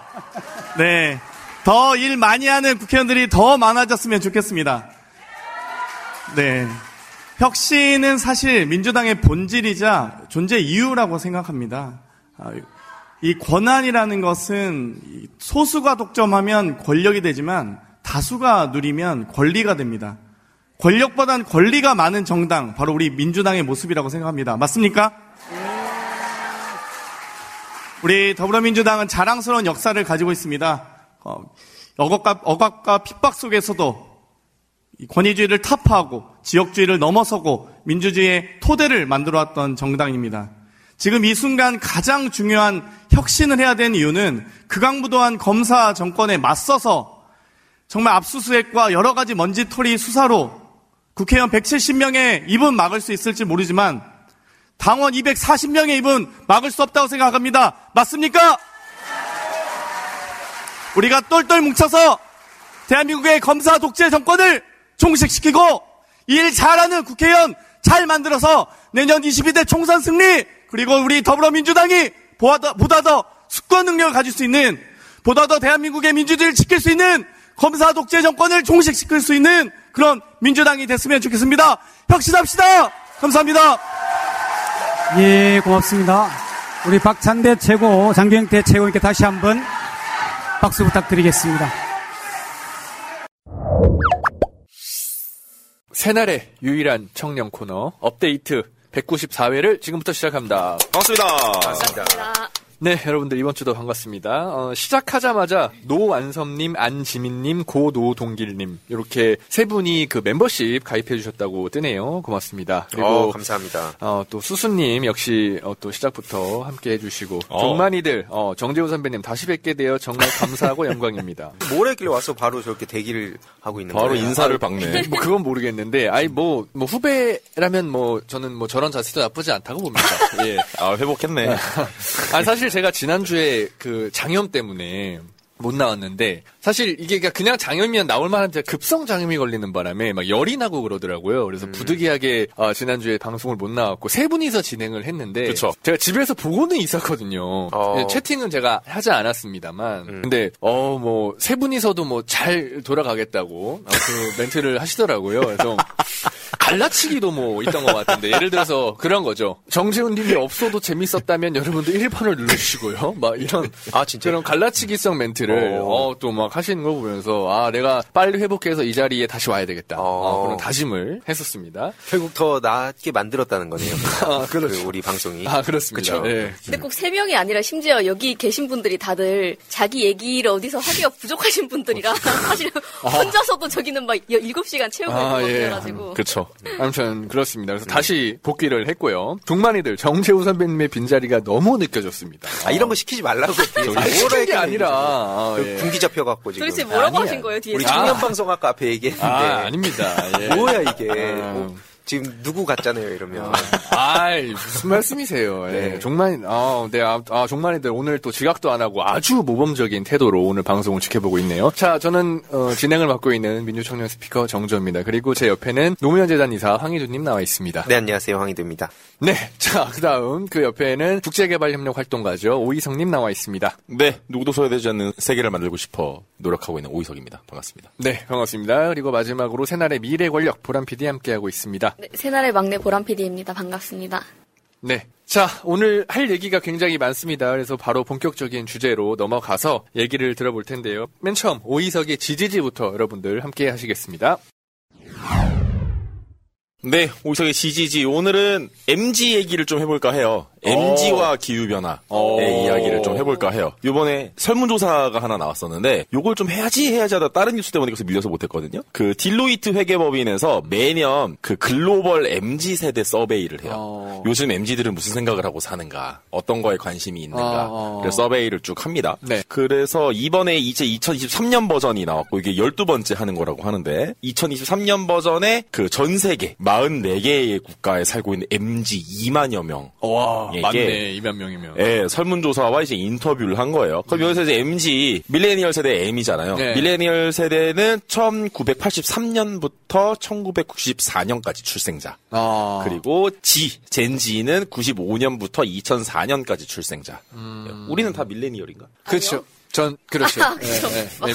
근데 Z가 그 구별하는 데마다 좀 Z로 되는 데도 있고 세대가 음. 이상하게 나눠져서 근데 어떻게 보면은 거의 20그 나이를 네. MG로 뭐 하나로 묶는 거잖아요. 거의 일반적으로는 90, 1995년 이상부터 Z세대로 보통 하지 않나요? 그러니까 중요한 건 우리가 제, Z에 대해서 해당될 만한 아, 그게 없기 그렇죠. 때문에 우리는 다 M이기 예. 때문에. 그러니까 여기는 이제 이렇게 정의를 해서 어. 이제 조사를 한 거고 어, 그렇죠. 보통 그냥 나이로 치면은 20대가 G 세대고 이제 30대가 M 세대다로 M이라고 보는 게 쉽죠. 그 그럼 어떤 거에 이제 제일 관심이 많은가? 어, MG 세대의 최대 관심사. 그렇죠. 최대 관심사. G 세대나 밀레니얼 세대나 제일 큰 관심은 생계에 있다. 아, 먹고 사는 맞네. 이야기죠. 뭐 직업, 결혼, 아. 또뭐 주택 구입 같은 주거, 음, 주거. 어, 같은 먹고 사는 이야기에 이제 역시나 가장 관심이 많고 그 다음이 밀레니얼 세대는 기후 변화예요. 오. 그쵸? 어, 그리고 G세대도 그 다음이 이제 실업이지만은 1% 차이로 또 그 다음이 기후변화예요. 어. 그러니까 생계, 기후변화, 그리고 실업과 관련된 관심사가 MZ세대들에게는 가장 많다. 아, 크게 보면 세 개네. 그치. 네. 먹고 사는 걱정 많고, 음. 기후변화 걱정 많고, 이 불안정한 일자리, 실업에 대한 걱정 많다. 음. 아, 라고 우리가 해석을 좀 해볼 수가 있겠죠. 네. 어. 이게 세계적인 그 서베이인 거잖아요. 그렇죠. 세계적인 서베이죠. 몇 명 정도를 대상으로 하는 2만, 2만 명이라고. 명. 예. 그러니까 그 구- 국가적으로 봤을 때 그러니까 그 할당이라고 해야 되나 그런 게 딱히 없나요? 뭐 다양한 국가로 좀 다양하게 섞었더라고요. 어. 어, 남녀도 딱 5대 5 동수로 했고 어. 나름대로 섞었습니다. 그리고 우리나라 포함돼 있고. 우리나라 포함해서. 음. 그래서 그 다음 자료가 바로 우리나라에 대한 자료예요. 각 관심사를 더 정확하게 이제 분석해 보겠다라는 거죠. 그래서 한국의 G세대와 미- 한국의 밀레니얼 세대에 대한 자료가 이렇게 따로 올라와요. 아. 어, 보시면 G세대, 한국, 그, 한국의 G세대 같은 경우는 글로벌 G세대들, 다른 나라의 G세대들에 비해서 생계에 대한 관심이 훨씬 높다. 아. 그렇죠? 어, 한 13% 정도 차이가 나니까. 어. 그리고 밀레니얼 세대 같은 경우는 역시 한국 밀레니얼도 생계에 대한 관심이 상당히 높지만 동시에 뭐 기후 변화나 빈부격차 같은 사회 문제 자체에 대해서 글로벌 레벨보다 관심이 높아요. 어. 음, 전반적으로 다 수치가 높죠. 아래쪽에 보시면. 그리고 뭐 질병 예방, 또 경제 성장, 뭐 사회 분열 및 갈등 이런 전반적인 문제에 한국의 밀레니얼 세대들이 다른 국가들에 비해서 관심도가 높다라는 것을 같이 좀 볼 수가 있는 그런 자료가 되겠죠. 뭐다 같은 뭐냐. 뭐 밀레니얼과 이제 뭐 G세대라고 해서 뭐 전 세계에 있는 모든 이들이 다 똑같진 않다라는 걸 좀 볼 수가 있고 그럼 여기서 이제 기후의 이야기로 넘어가서 그러면은 당신들은 이렇게 기후 변화에 대해서 관심이 많은데 그럼 개인적으로 어떤 기후 행동을 하는가라고 물었어요. 그랬더니 이런 결과가 나옵니다. 이제 한국의 경우에요. 한국에서는 요 다섯 가지 노력을 가장 많이 한다고 해요. 패스트 패션 구매 안 하기. 그리고 물품 구입하기 전에 지속 가능성에 대한 자격 증명. 그러니까 지속 가능한지 아닌지에 대해서 확인하고 구입하기. 어. 그리고 내가 살고 있는 집의 에너지 효율 높이기. 그리고 채식이나 비건 선택하기. 그리고 아이를 적게 갖거나 아예 갖지 않기. 어. 이가 대표적인 기후 행동이라는 거예요. 와, 근데 아이를 적게 낳거나 가지지 않기가 기후 행동을 위한 걸로 들어가 있다는 게 좀. 어, 저도 좀 네. 그쵸? 그러네요. 음, 이게 이또 재밌게 볼 수 있는 게 당장 하고 있는 것도 있고 앞으로 하고 싶은 것도 있단 말이에요. 여기서 보시면 보면은 거주지 에너지 효율성 높이기 이런 거는 현재 하고 있다기보단 계획이 많아. 네. 왜냐하면 MZ들은 자기 돈이 없잖아요. 자기 집이 없잖아요. 네, 보통 그렇죠. 어, 근데 우리 집에 에너지 효율 높이려면 보일러 갈아야 되고, 창틀 바꿔야 되고, 도배해야 되고, 내 집도 아닌데. 어, 그러다 보니까 당장은 못 합니다만 나중에 내가 내 집 생기면 해야지 이 생각하고 있는 거죠. 아. 어, 그리고 반면에 뭐 채식이라든지 아니면 아이를 적게 갖거나 갖지 않기는 지금 당장도 할 수 있으니까 상대적으로 현재도 하고 있다라는 수치가 이제 나타나고 있는 거죠. 그러니까 여기서 이제 이 MZ 세대들의 자산, 어, 사회적 위치, 경제적인 사회적 위치 같은 것도 좀 확인해 볼 수가 있다 하는 거죠. 또 글로벌 레벨로 보면 여기 나오진 않았습니다만은 글로벌 레벨에서는 자가용 안타기, 전기차 구매하기 이런 것도 중요한 개인의 기후 행동에 포함이 어, 되어 그렇죠. 있어요. 예. 근데 역시 거기서도 그 나라 MZ들도 돈이 없어. 그러니까 당장 전기차를 안 사, 는 게 아니라 나중에 차를 살 땐 전기차 전기차로 사야지. 라는 응답이 음, 나오는 거예요. 어, 그렇게도 이제 우리가 볼 수가 있다 하는 거고 또 하나 여기 나오지 않았지만은 기후 변화에 대한 이 우려가 직업 결정에도 상당히 영향을 많이 미치는데 MZ 세대의 절반 이상이 내가 어떤 일자리를 갖기 전에 이 일자리 뭐 만약에 면접을 보러 간다 하면은 그 회사에 대해서 이 회사가 기후 행동을 하고 있는지 어. 지속 가능 경영을 하고 있는지 확인을 하고 면접에 참여한다. 어. 구직 활동을 한다라는 게 절반 이상이라는 거예요. 근데 그 거를 고려해보는 그 항목에는 들어갈 수 있겠지만 음. 현실적으로 많은 분들이 이게 그린워싱인지 아닌지를 검증할 수 있는 전문성은 갖추지 못하다 보니까 그쵸. 사실은 뭐 포스코든 SK든 등등 해서 에너지 기업들도 굉장히 탄소 배출도 많이 하긴 하지만 뭐 지원하는 사람 굉장히 많은 걸로 알고 있거든요. 그렇죠. 그래서 그렇죠. 그리고 그 사람들이 실제로 우리는 친환경 그 ESG 경영을 하고 있다라고 또 맞아요. 주장하고 언론에서 그렇게 실어주니까 음. 어, 저 친환경 기업이다 이렇게 생각하는 MZ도 많을 것 같아요. 실제로. 그래서 요 뒤에 바로 결과가 여기 하나가 나와요. 어. 그래서 당신의 회사는 무엇을 하느냐, 당신은 회사에서 무엇을 하느냐를 물은 거예요. 그랬더니 개인들이 나는 우리 회사에서 우리 회사의 기후 행동을 실행하라고 압력을 가한다. 어, 이런 것도 개인의 기후 행동에 들어가기도 하고 또 우리 회사가 기후 행동을 잘 못하고 있다. 라고 이제 응답한 게 이제 두 번째. 인 거예요. 근데 그, 응, 그 기후행동을 우리 회사가 못한 이유가 팬데믹이나 인플레이션 같은 외부적 요인 때문이었다라는 게 이제 두 번째 응답인 거고 세 번째가 그 우리 회사는 어떤 저탄소 경제 전환에 필요한 교육을 어, 제공한다. 아, 이런 것들도 이제 물어봤더니 어, 나름대로들 이제 하고 있다라고 얘기가 나오고 있고. 음. 근데 여기서 좀 중요하게 살펴볼 만한 거는 한국 같은 경우는 요 세 번째 보면은 그 다른 나라에서는 어, 우리 회사는 나름대로 저탄소로 전환하기 위한 지원이 꽤 있어 라고 응답을 했는데 우리나라는 현저히 적어요. 밀레니얼 세대, MZ 세대들이 우리 회사의 기후 대응에 대해서 관심이 상당히 많습니다만 어. 우리 회사 잘 안 하고 있어 라고 응답하고 있는 한 예시가 바로 요 어. 물음이죠. 음, 또그 다음 거 보면은 역시 또 나와요. 어. 우리 회사는 아니더라도 대기업이 어. 환경보호 노력을 하고 있다고 동의하는가? 매우 동의하고 있는가? 라고 물었을 때 네. 글로벌 레벨은 2019년에 한 13%, 12%에서 네. 19%, 17% 정도로 올랐어. 아. 여전히 낮지만 그래도 좀 하고 있다라는 응답이 들었어요. 근데 우리나라 같은 경우는 11%, 12%. MZ들이 봤을 때 대한민국의 대기업들은 기후 대응을 하지 않고 있다라는 거예요. 아, 그게 이제 세계적인 저런 통계보다 훨씬 떨어지는구나. 그렇죠. 음. 그 세계적인 그 글로벌 레벨에서의 통계보다 확실히 음. 떨어져요. 음. 어, 요런 걸 이제 우리가, 그러니까 MZ들은 요런 생각을 하고 있다. 라는 거고 뭐 그 외에 뭐 기업의 사회 이슈에 대한 노력을 평가하는 질문들이 좀 더 있었어요. 예를 들어서 뭐 워라벨에 대한 만족도라든지 그리고 현재 당신이 일하고 있는 직장의 다양성, 공정성, 포용성에 대한 노력에 만족하는가 이런 질문도 있었고 했는데 어. 글로벌에서는 한 30% 정도의 만족도가 나와요. 우리 회사는 워라벨 만족도 좋고 다양성, 공정, 포용 이런 거 노력 잘하고 있어. 근데 우리나라는 다 10%대야. 다른 나라에 비해서 현저하게 떨어져요. 음. 어. 이런 점에서 봤을 때 MZ들이 사실 현재 대한민국의 기후 대응과 사회적 문제에 대응하는 수준을 사실 더 높여야 한다. 라는 입장에서 지켜보고 있다. 어... 네, 라고 좀 이해를 할 수가 있겠죠. 음... 음. 요즘 MZ들은 이렇게 생각을 이제 하고 있다라는 거예요. 어. 음... 그리고 또 하나 또 지켜보면 그러면 기후 행동을 위해서 기업들이 어떤 노력을 해야 되는가 이런 것도 있었어요. 그랬더니 우리나라에서는 이렇게 다섯 가지의 노력을 해야 된대요. 음. 근무지 사무실에서 일회용 플라스틱 좀 그만 쓰자. 그리고 그 지속 가능한 선택을 한 직원에게 보조금을 지급하자. 뭐 예를 들어서 차를 뭐 전기차로 뭐 바꿨다든지 아, 니면 우리 어, 집에 그렇지. 에너지 효율을 높였다든지 아니면 뭐 대중교통으로 바꿨다든지 이런 직원들에게 인센티브를 주자. 이런 게 포함되겠고 오. 그리고 기업 자체의 온실가스 배출량 감축해야 된다라는 거. 그리고 사무실을 친환경적으로 바꿔야 된다. 에너지 효율을 높인다든지 음. 이런 거 해야 된다는 거고 그리고 그 파리 협정 을 달성하기 위한 노력을 해야 된다라는 건데 여기서도 이제 같이 보면 우리나라 같은 경우는 이 일회용 플라스틱 금지시켜야 된다랑 기업이 온실가스 배출량 줄여야 된다라는 요구가 global level에 비해 확실히 높아요. 이걸 보면 약간 우리나라가 대표적인 그 플라스틱 중독 국가, 탄소 중독 국가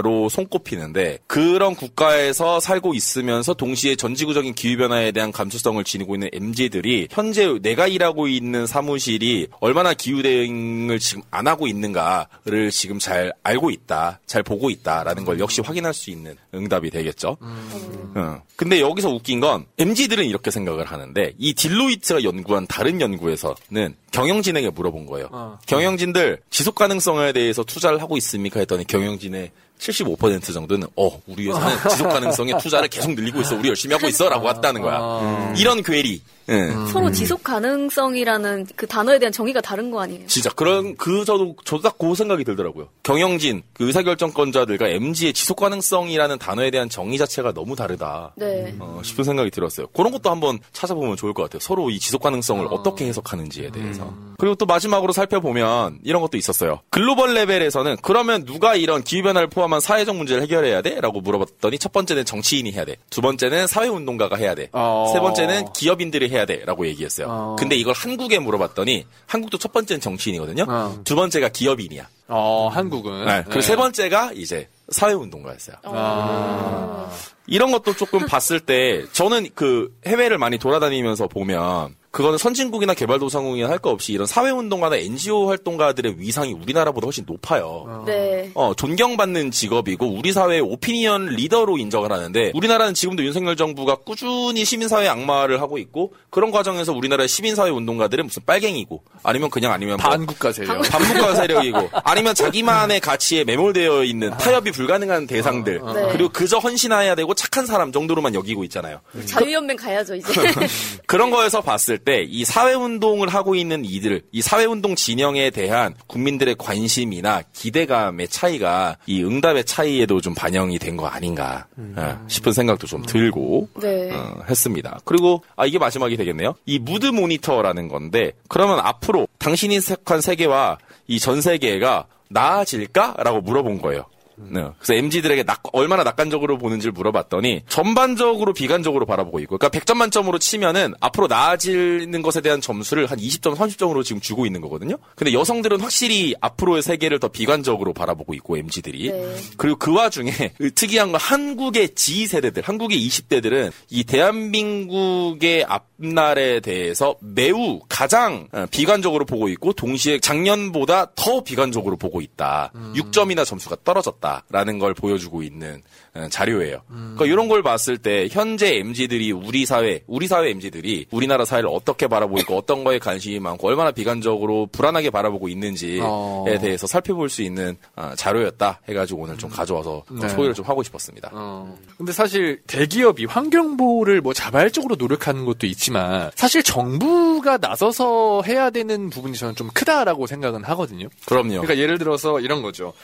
정부가 나서서 뭐 감시를 한다거나 아니면 뭐 압박을 한다거나 또는 잘하는 기업에 대해서 어떤 환경 보조금 같은 걸 지급해 준다던가 음. 실제로 이 환경 보조금 지급은 아까 말씀해 주신 저 내용 중에서도 MZ 세대들이 그 우선순위로 꼽았더라고요. 환경 그 보조금을 준다. 네. 근데 지금 저도 여러 가지 뭐 표를 보다 보니까 한국이 그 OECD 38개국 어, 회원국 가운데 유일하게 재생에너지 발전 비율이 한 자릿수라 그래요. 그렇죠. 근데 한국보다도 낮은 나라가 있는데 뭐 아랍에미리트나 예를 네. 들어서 뭐 이란 요런 산유국을 빼면 사실상 꼴찌인 거죠. 그렇죠. 그러니까 어 그러니까 사실 이렇게 되면 그 윤석열 정부가 재생에너지 발전에 대해서 뭔가 지원을 해야 되는데 음. 며칠에 나, 나온 기사 보면은 오히려 규제를 하고 있잖아요. 재생에너지에. 그러니까 완전히 지금 역행하는 상황 아닌가. 그러니까 그러면 당연히 기업이 음. 자발적으로 그 환경 보호에 대해서 앞장을 서겠냐. 음. 요런 내용인 거죠. 그렇죠. 기업들은 사실 저는 천덕꾸러기라고 생각해요. 기후변화 문제에 대해서는. 네. 아, 음. 어떻게든 멱살 잡고 가야 겨우 움직이는 집단들이라고 보고 그러면 결국 정치와 시민사회의 역할이 중요한데 뭐 시민사회는 뭐 늘뭐 뭐 외치고 있으니까 기후 대응 하자고 문제는 정치인 거죠. 근데 과연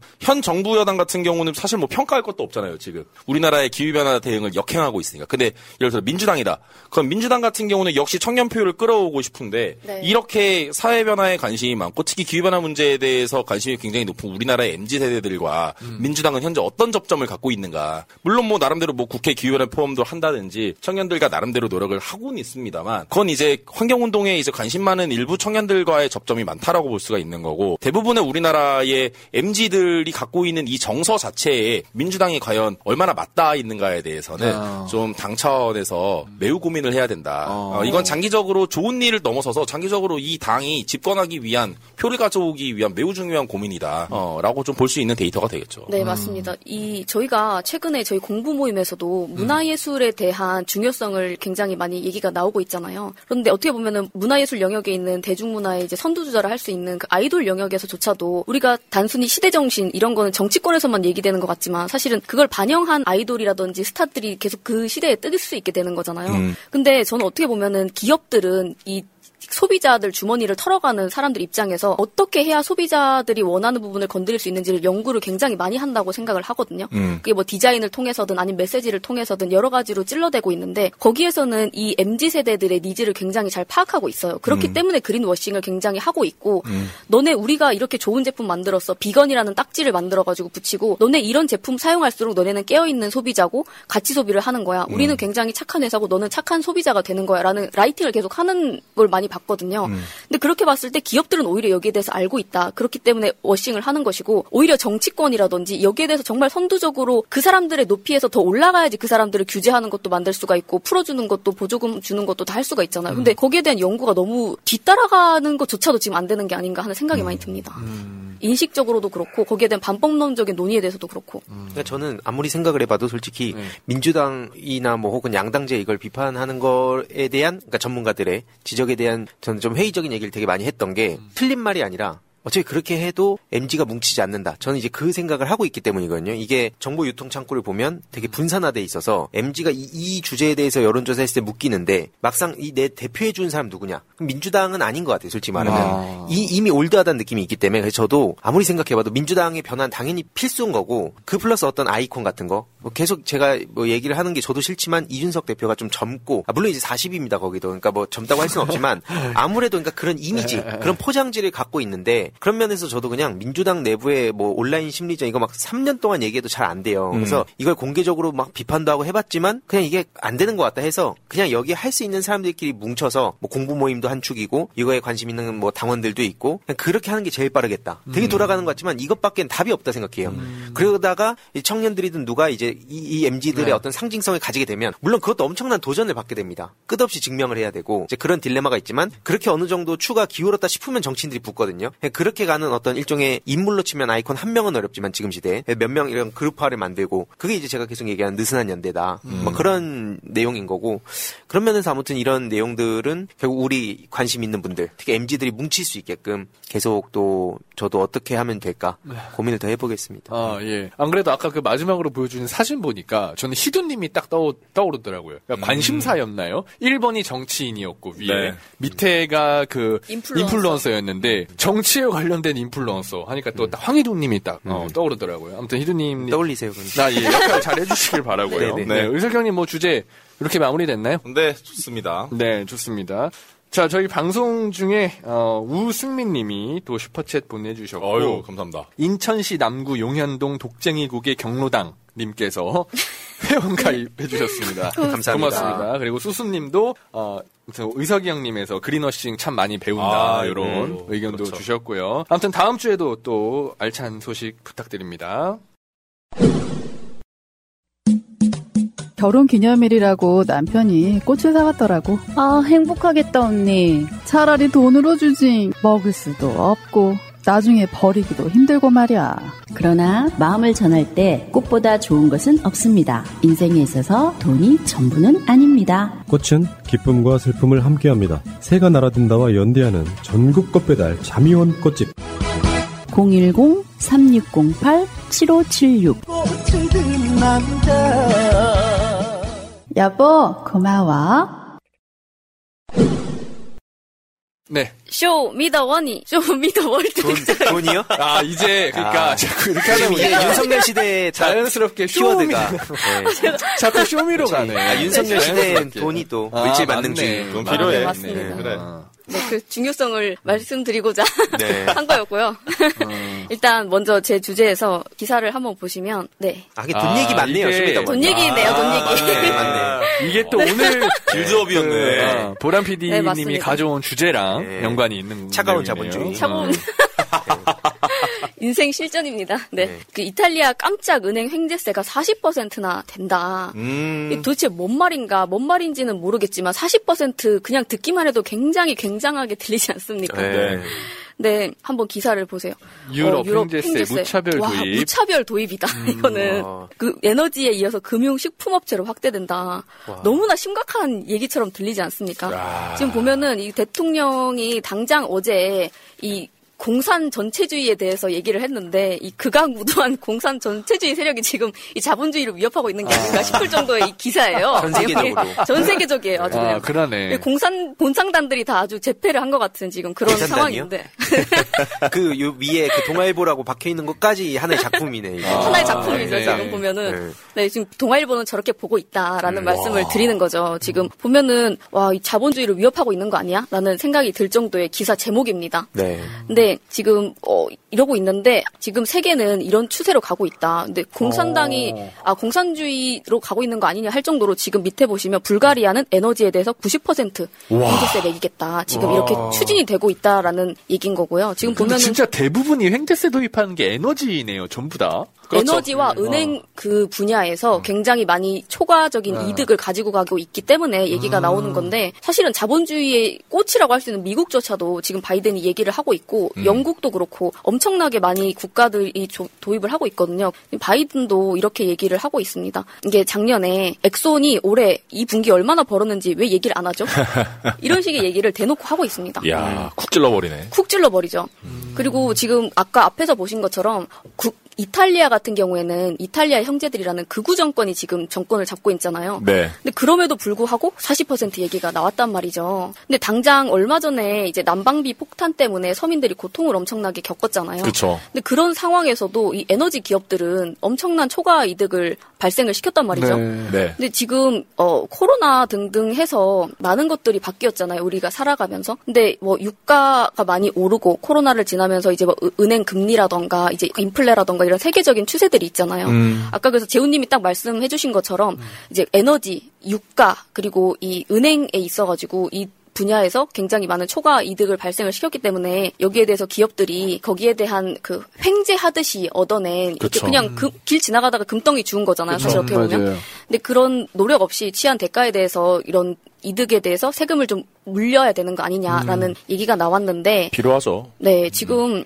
이렇게 나와요. 정상 범위를 넘어서는 수익에 부과하는 것이어서 횡재세라고 부른다. 음. 애초에 이게 좀 비정상적인 수익에 음. 부과하는 거기도 하고 그쵸. 그러다 보니까 이런 막대한 이득에 대해서 부과를 해가지고 재원을 사회복지나 이런 분배하는 차원으로 사용하자라는 음. 취지인 거거든요. 그렇죠. 근데 이게 뭐 국내에서는 아까 동아일보처럼 바라보는 어, 기사 내용들도 많이 있습니다만 이게 처음에는 영국에서 처음에 사용됐다고 보고 있어요. 음흠. 근데 이제 97년도 때 이제 그 기업 공공 기업들을 민영화하면서 네. 이제 사기업들이 거의 주서가다시피 그 이득을 많이 남기게 되다 보니까 거기에 대해서 처음 도입한 거를 보고 있기도 한데 원래는 거의 100년 가까이 전에 1차 세계대전 때부터 기원을 한다고 얘기할 수가 그쵸. 있더라고요. 미국에서. 음. 어, 네, 여기에서는 지금 영국에 대한 얘기도 있고 음. 미국에 대한 얘기도 말씀해 주신 것처럼 어. 있는데 영국은 이미 부과를 하고 있죠. 예, 맞습니다. 여, 음. 그 영국에 대해서는 아, 영국에서는 부과를 하고 있기도 하고 이게 그게 97년이라는 얘기도 있지만 이미 100년 전에 네. 시행이 되고 있었다. 근데 계속해서 얘기가 나오고 있는데 제가 뭐 구체적인 수치는 너무 복잡할 것 같아가지고 얘기를 안 하려고 했는데 이 부분에 대해서는 좀 언급을 드려야 될 것 같아요. 뭐냐면 음. 우리나라 4대 정유 회사라고 불릴 수 있는 게 SK 이노베이션, 음. S-오일, GS 칼텍스, 현대 오일뱅크 이렇게 있는데 어. 지금 어, 작년에 역대 최고 흑자를 기록했어요. 그렇죠.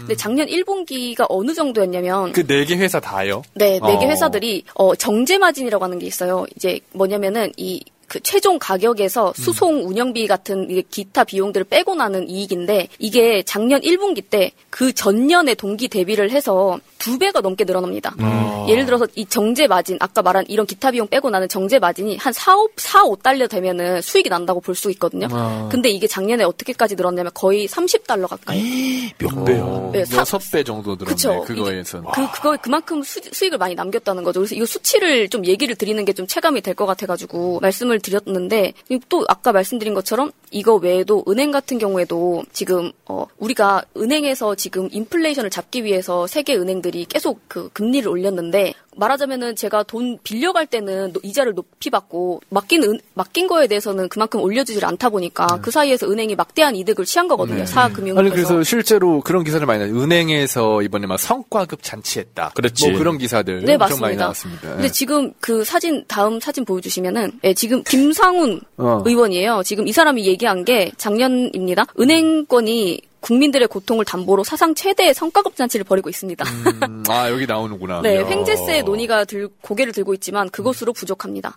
자유시장 경제의 첨단인 미국에서도 폭리 처벌법, 폭리를 처벌하겠다. 굉장한 어. 단어죠. 있습니다라고 얘기를 했습니다. 그리고 또 권성동도 지금 이거는 그 유가에 대한 얘기. 권, 권, 권성동. 네. 권성동. 이건 언젠가요? 이 권성동. 네, 이것도 지금 작년에 작년에. 얘기가 나온 건데 네. 정유사들도 고유가 상황에서 혼자만 배부리려 해서 안 된다. 이런 얘기를 했어요. 음. 근데 지금 또 여기에 대해서 저 약간 웃겼던 게 뭐냐면 국민의힘 의원들조차도 이렇게 얘기를 하고 있다. 왜 저러지? 그러니까 아니 고고식님이 국진 뭔 일이래? 어, 음. 작년에 근데 이 사람들이 이런 얘기를 했는데 지금 거기에 대해서 이제 워낙 그 얘기가 많이 안 되고 저희는 항상 daily issue를 치면서 넘어가다 보니까 음, 지금 네. 이렇게 얘기가 나왔는데 또 당신들이 원하는 거 해라 했으면 좋겠다라는 생각이고 지금 다음 사진 바로 보여주시면 음. 주호영이 한 얘긴데 어. 지금 주호영은 은행에 대해서 또 얘기하고 있죠. 어. 시중 은행들이 가뜩이나 어려운 경제 현실에 정부에서 서민들의 어, 예대 이율 차이로 고통 경, 고통을 겪는 일이 없도록 해야 된다. 근데 웃긴 거는 왜 이게 이렇게 이 사람들이 얘기를 하는데도 안 되는지를 저는 좀 본 것 같은 게 뭐냐면 그 이런 식으로 은행이 막대한 차익을 남기고 있다라고 해놓고 지금 여기 보면은 이런 얘기를 하고 있는 거죠. 이게 문정부의 포퓰리즘 때문이다. 에너지 포퓰리즘이 그 에너지 포퓰리즘 뭐냐면 뭘, 뭘 말하는 건지 모르겠네. 아까 말한 거는 이제 은행에 대한 얘기고 지금 여기에 대한 거는 유가에 대한 얘기인데 어. 이제 유가에 대해서는 이렇게 얘기를 하는 거죠. 고- 똑같이 막대한 이익을 그 취한 거에 있어서는 거기에 대한 초과 이익에 대해서 세금을 횡재세를 매겨야 되는데 네. 지금 이 에너지 포퓰리즘이다. 이렇게 왜냐면은 그 위에 보시면 나오죠. 이재명 대표 같은 경우에는 고물가 지원금, 에너지 지원금을 지원해야 된다. 횡재세를 음. 도입을 해서 해야 된다라고 했더니 문정부에서 자꾸 에너지 그 포퓰리즘 때문에 안 올려가지고 우리 정부에서 올릴 수밖에 없었다. 지금 이 얘기를 하는 거예요. 그 아. 주호영 같은 경우는. 그렇죠. 뭐 전기, 난방 다 그런 식으로 이- 이게 우리가 오히려 폭탄 떠났다 하는데 일종의 근데 이복현 금감원장 같은 사람도 예대마진 얘기하면서 그 은행 막 되게 난감해하고 했잖아요. 그러니까 자기네들이 필요할 때는 자유시장 경제 얘기하고 있는데 그리고 저렇게 또 다른 쪽 가갖고는 개입이 필요하다는 식으로 얘기하고 또 그리고 바로 뒤돌아서는 이거는 또 자유시장 경제 해친다고 자기들끼리 서로 싸우고 있으니까 맞습니다. 뭐 사실 어느 장단에 맞춰야 될지 모르겠죠. 자기들도 모르는 것 같아요. 그러다 보니까 지금 아까 말했 던 그 뭐 미국에서도차 폭리 처벌법이 있다라고 했던 김상훈 같은 경우에는 지금 대군데 이 사람 자리 보존할 수 있을지는 모르겠습니다만 음. 이렇게 얘기가 나오고 있더라고요. 그래서 어. 네, 다음 사진 보여주시면 지금 이렇게 얘기가 나와요. 지금 은행 같은 경우에서는 5대 은행 평균 연봉이 모두 1억이 넘는다. 와. 와, 상위 10%는 2억에 육박. 10%가. 그렇습니다. 와. 지금 서민들 같은 경우에는 우리나라 같은 경우에는 OECD에 비교하더라도 가계 부채가 엄청나게 높은 편인데 이 고금리의 비명 커지는데 5대 은행 평균 연봉 지금 계속 음. 이런 얘기가 나오고 있죠. 그러다 보니까 은행에 대한 어, 이 횡재세 얘기가 계속 나오는 거죠. 그래서 여기에 대한 얘기를 한 사람들이 여러 계신데 네. 용해인 의원 같은 경우에도 지금 횡재세는 경제 정의에도 부합하고 자원배 자원 배분의 효율성도 제고한다 음. 이렇게 얘기를 하면서 어, 발의를 했었는데 지금 뭐 용해인뿐만이 아니라 어, 이재명 대표 같은 경우에도 얘기를 했습니다. 그렇죠. 천문학적인 영업이익을 거두고 또 최근 감세 혜택까지 누리고 있는 초거대 기업들이 위기 극복에 국민 고통에 동참할 길을 마련해야 된다. 횡재세든 연대 기업금이든 여러 해법을 국회와 기업이 함께 모색해야 한다. 이렇게 얘기를 했었거든요. 음. 근데 그러다 보니까 이재명 대표가 이 얘기를 할수록 또 저쪽에서는 많이 공격이 들어오고 이런 상황이라고 할 수 있죠. 저는 이게 그러니까 기존에 뭐 이게 뭐 맞다 틀리다 이런 걸로 얘기할 생각 없고 이미 뭐 사- 사실 의미 없는 그 핑퐁만 자꾸 주고 받는 것 같아서 저는 그냥 궁금한 게 아까 이 횡재라는 게 결국엔 그 보수 소위 이대남이라고 하는 그 능력주의를 되게 중요하게 생각하는 사람들 입장에선 그 철학적으로 봤을 때 이게 되게 충돌하는 지점이 있을 것 같아요. 왜냐하면 이게 능력주의라는 게 뭡니까? 사실 이 민주진영의 몇몇 막 할당제부터 해가지고 공격할 때 무임승차라는 키워드가 되게 중요하단 말이에요. 어, 니네 제대로 뭐 노력도 안 하고 능력도 없는 것들이 그냥 꽁으로 뭔가 자리를 얻고 뭐 어떤 자리에 가서 뭐왜 우리들의 기회를 빼앗고 막 이런 거 그런 거 부당하다 이런 정서가 밑바닥에 깔려 있는 건데 사실 그 관점에서 봤을 땐 지금 요 앞에 말씀하셨던 그런 거대 기업들이 그럼 어떤 능력을 보여주냐 이거죠. 러우 전쟁이 자기네들의 어떤 능력과 연결이 돼 있냐 뭐 그런 거 전혀 아니거든요. 가만히 앉아 있다가 횡재를 해서 횡재세잖아요. 그렇죠. 음. 그럼 그 관점으로 보면 사실 이걸 까야 맞단 말이에요. 근데 이게 그 깔려다 보면 어 이전에 보수 그 자기의 정당 지지하는 당의 가치와 또 이게 충돌하기도 하고 그래서 이런 지점에서 사실 뭐 이준석 대표라든지 또 다른 그 천하영 개라든지 요 사람들은 또 무슨 얘기를 하고 있냐 아까 뭐 저 앞에 보여주셨던 그 올드한 사람들은 일단 뭐 그냥 맨날 저러니까 그냥 그건 그거대로 비판하고 우리 이 젊은 사람들끼리 한번 이런 논의를 해보자 그러니까. 횡재세라는 게 세금을 이렇게 막 부당하게 했으니까 가져오자라는 그 개념도 필요하지만 그 무임승차 갖고 그렇게 문제 제기를 했으니 그 관점으로도 한번 논의를 해서 새로운 길을 한번 만들어 보는 것도 필요하지 않나라는 생각이 듭니다. 그렇지. 요즘에 요 횡재세랑 비슷한 결로 그 탄소세에 럭셔리 탄소세라는 개념도 또 있어요. 아. 그건 뭐냐면 더 많이 사치할수록 더 많이 세금을 내게 하는 거예요. 예를 들어서 비행기 타면은 탄소 배출량 많잖아요. 네. 근데 1등석 타는 사람이랑 economy 타는 사람이랑 같나요? 음, 1등석 있으면 뭐 캐비어 주고 스테이크 계속 주고 아. 하늘에서 와인도 나지 주고. 어, 사- 하늘에서 나지 않는 음 식만 골라서 주잖아요. 음. 그럼 거기에서 발생하는 탄소 배출량은 타고 가면 어마어마한 거거든요. 네. 같은 economy랑 한 명 한 명을 동일하게 볼 수 없기 때문에 아. 그렇게 사치가 더 많을수록 세금을 더 많이 때린다 해서 럭셔리. 이 럭셔리 탄소세라는 개념도 있고 저딱 듣자마자 테일러 스위프트가 딱 떠올랐어요. 그때 전용기 막 띄워가지고. 그렇죠. 그렇게 전용기를 탄다라고 네. 하면은 더 많이 때리는 거죠. 어. 똑같은 비행기에 대한 세율이 아니라 전용기는 오로지 몇, 소수 몇 명만을 위해 어마어마한 탄소 배출량이 나오는 것이기 때문에 그것에 대해서는 너는 사치가 많아라고 규정하고 더 많이 세금을 때리는 방식. 네. 이죠. 이렇게 다양하게 지금 이 횡재세와 비슷하게 이 불로소득에 대해서 규제하고자 하는 논의가 상당히 고차원적으로 가고 있다? 어. 라고 볼 수가 있을 텐데, 아직 우리는 지금 뭐, 뭐, 포퓰리즘으로 싸우고 있으니까. 맞습니다. 음. 지금 뭐 휘두님도 앞에 얘기해 주시고 의성님도 지금 포퓰리즘으로 딱 그 워딩을 해주셨는데 이게 문재인 대통령 당시에도 보면은 이익공유제 얘기가 나왔을 때 엄청나게 반발을 많이 했었거든요. 언론에서도 네. 그렇고 뭐 반헌법적인 발상이다 이런 식으로 공격을 많이 했었는데 이게 딱 그 너무나 이율배반적인 행태인 거죠. 아까 휘두님이 얘기를 해주신 것처럼. 그쵸. 근데 지금 상황이 전 세계가 경제가 너무 심각하게 돌아가다 보니까 이런 뭐 인플레에 대한 대응이라든지 아니면 경제를 부흥시킬 수 있는 어. 정책들에 대해서도 서로가 이때까지는 없던 미중유의 사태다 보니까 여기에서 이런 정책을 취하면 저기에서 이걸 베끼기도 하고 지금 서로 그런 상황으로 가고 있는 거거든요. 음. 예를 들면 유류, 유리, 유류세 인하를 최근에 했었잖아요. 근데 이거를 또 미국이 따라 했었다 이런 얘기가 있습니다. 그래서 어. 그것처럼 세계가 지금은 뭐 블록화도 되고 있고 뭐 여러 가지 상황이 있지만 결국에는 이게 같이 가게 되는 거거든요. 심지어 지금 이탈리아 에서조차도 이런 횡재세에 대한 얘기를 하고 있잖아요. 40%를 딱 때려고 나니까 근데 이게 너무나 처음부터 강력한 거를 한, 딱 때리다 보니까 이거를 하루 만에 어, 좀 한 발 빼기는 했습니다. 뭐냐면 올해 안으로 하겠다, 상한선을 두겠다. 왜냐면은 이탈리아에서 이게 딱 조치가 되다 보니까 그 주가가 너무 왔다 갔다 하는 바람에 음. 지금 그런 상황이 생겼었는데, 근데 지금 우리나라에서는 이거에 대한 아예 논의조차 안 되고 있는 상황이잖아요. 어떻게 그쵸. 보면은. 근데 이거는 뭐 세계적인 추세랑도 맞지도 않고 사실은 윤석열 지금 극우다라고 얘기가 나오고 있는데 어제 나온 그 발언이나 이런 것들만 봐도 사실은 극우가 아닙니다. 윤석열 같은 경우는 지금 국익을 저해하는 세력 인데 음, 매국이지. 매국하고 그러니까 있잖아요. 친일 수준을 넘어선 것 같아요. 그쵸. 친일이 그냥 매국이야. 아니야 이거는. 어, 친이 네. 아니라 이거는 뭐 종일 뭐, 뭐 그런 약간 그냥 거의 일본 뭐 그 자체 뭐 네, 이런 그렇게 느낌이. 되는 거죠. 근데 어떻게 보면은 진짜 극우라는 사람이 만약에 있다면 이런 어, 종일 하고 음. 매국하는 이런 행위를 를 처단하는 걸 목표로 하겠죠. 진짜 저- 진정한 극우 세력이라면. 음. 그래서 어떻게 보면은 이탈리아 극우 세력이 정권을 잡았는데도 지금 저렇게 정책을 펼치고 있는데 우리나라 윤석열은 극우도 못 된다. 극우도 될 수가 없는 정권이다. 이렇게 음. 말씀을 드릴 수 있겠습니다.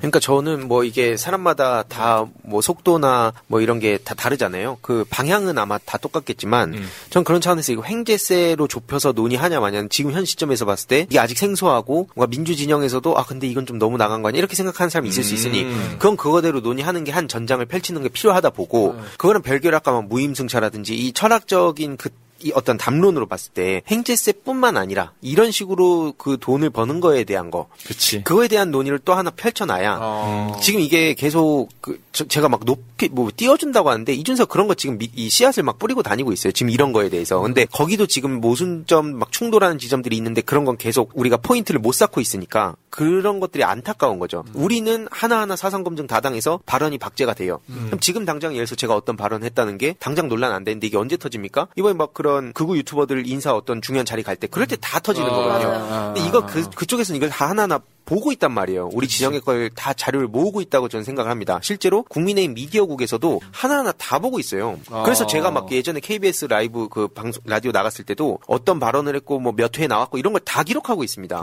그 정도로 하나하나 다 모니터링을 하고 있고 그 모순점이 생겼을 때 그 둘을 싸움을 붙이고 그런 걸 하고 있는 게 현실이에요. 근데 우리는 왜 이런 것들을 그냥 윤석열에만 몰입을 하고 있는가? 전 그게 사실 개인적으로 그러니까 그 전체적으로 이거 끌고 가는 건 필요하지만 적어도 우리 청년들이 자꾸 우리 586을 갖고 막 왈가 왈부 할게 아니라 저쪽 청년들하고 우리가 경쟁을 하자. 그걸 가지고 자꾸 판을 깔아야 되는데 그게 전 좀 의문이다. 근데 딱 말씀해주신 게 저희가 어, 업데이트로 업데이트가 되기 전에 청국장이라는 이름으로 방송을 할 때도 네. 우리 청년 사실은 아무것도 아닌 어떻게 보면 청년들이 나와서 하는 방송 다 모니터링 하고 있다가 장제원이 고소를 했네 고발을 했네 하면서 그때 연락을 받기도 했었잖아요 실제로 음, 아, 그런 그랬지. 식으로 다 모니터링을 하고 있다는 거고 그리고 이준석을 띄워주는 개념이 아니라 딱 말씀해주신 것처럼 저쪽에서는 이준석을 대응하려면 이준석을 까야 되는 데 민주당을 까고 있어요. 그러니까 저희는 그 부분을 지적을 하는 겁니다. 이준석을 띄워주자 말자가 아니라 그리고 이준석이 그런 전략을 실제로 잘 펼치고 있기 때문에 아까 딱 그 보면은 인플루언서의 영향력 그리고 정치인들이 어떤 걸 해결을 해야 된다. 근데 이준석 같은 경우에는 자기가 셀럽이나 인플루언서로서의 그런 정체성을 또 가지고 가고 있거든요. 그러다 보니까 정치인들이라면 쓰지 않을 워딩들도 굉장히 많이 사용을 합니다. 왜냐면 형과 나의 뭔가 거리감 같은 거 있죠. 예를 들어서 내가 내가 이거 세 줄로 요약해준다. 어떤 정치인이 유권자들 대상으로 해준다. 눌러준다 내가 이런 식의 말투를 씁니까? 동현이 형 하고 있던데.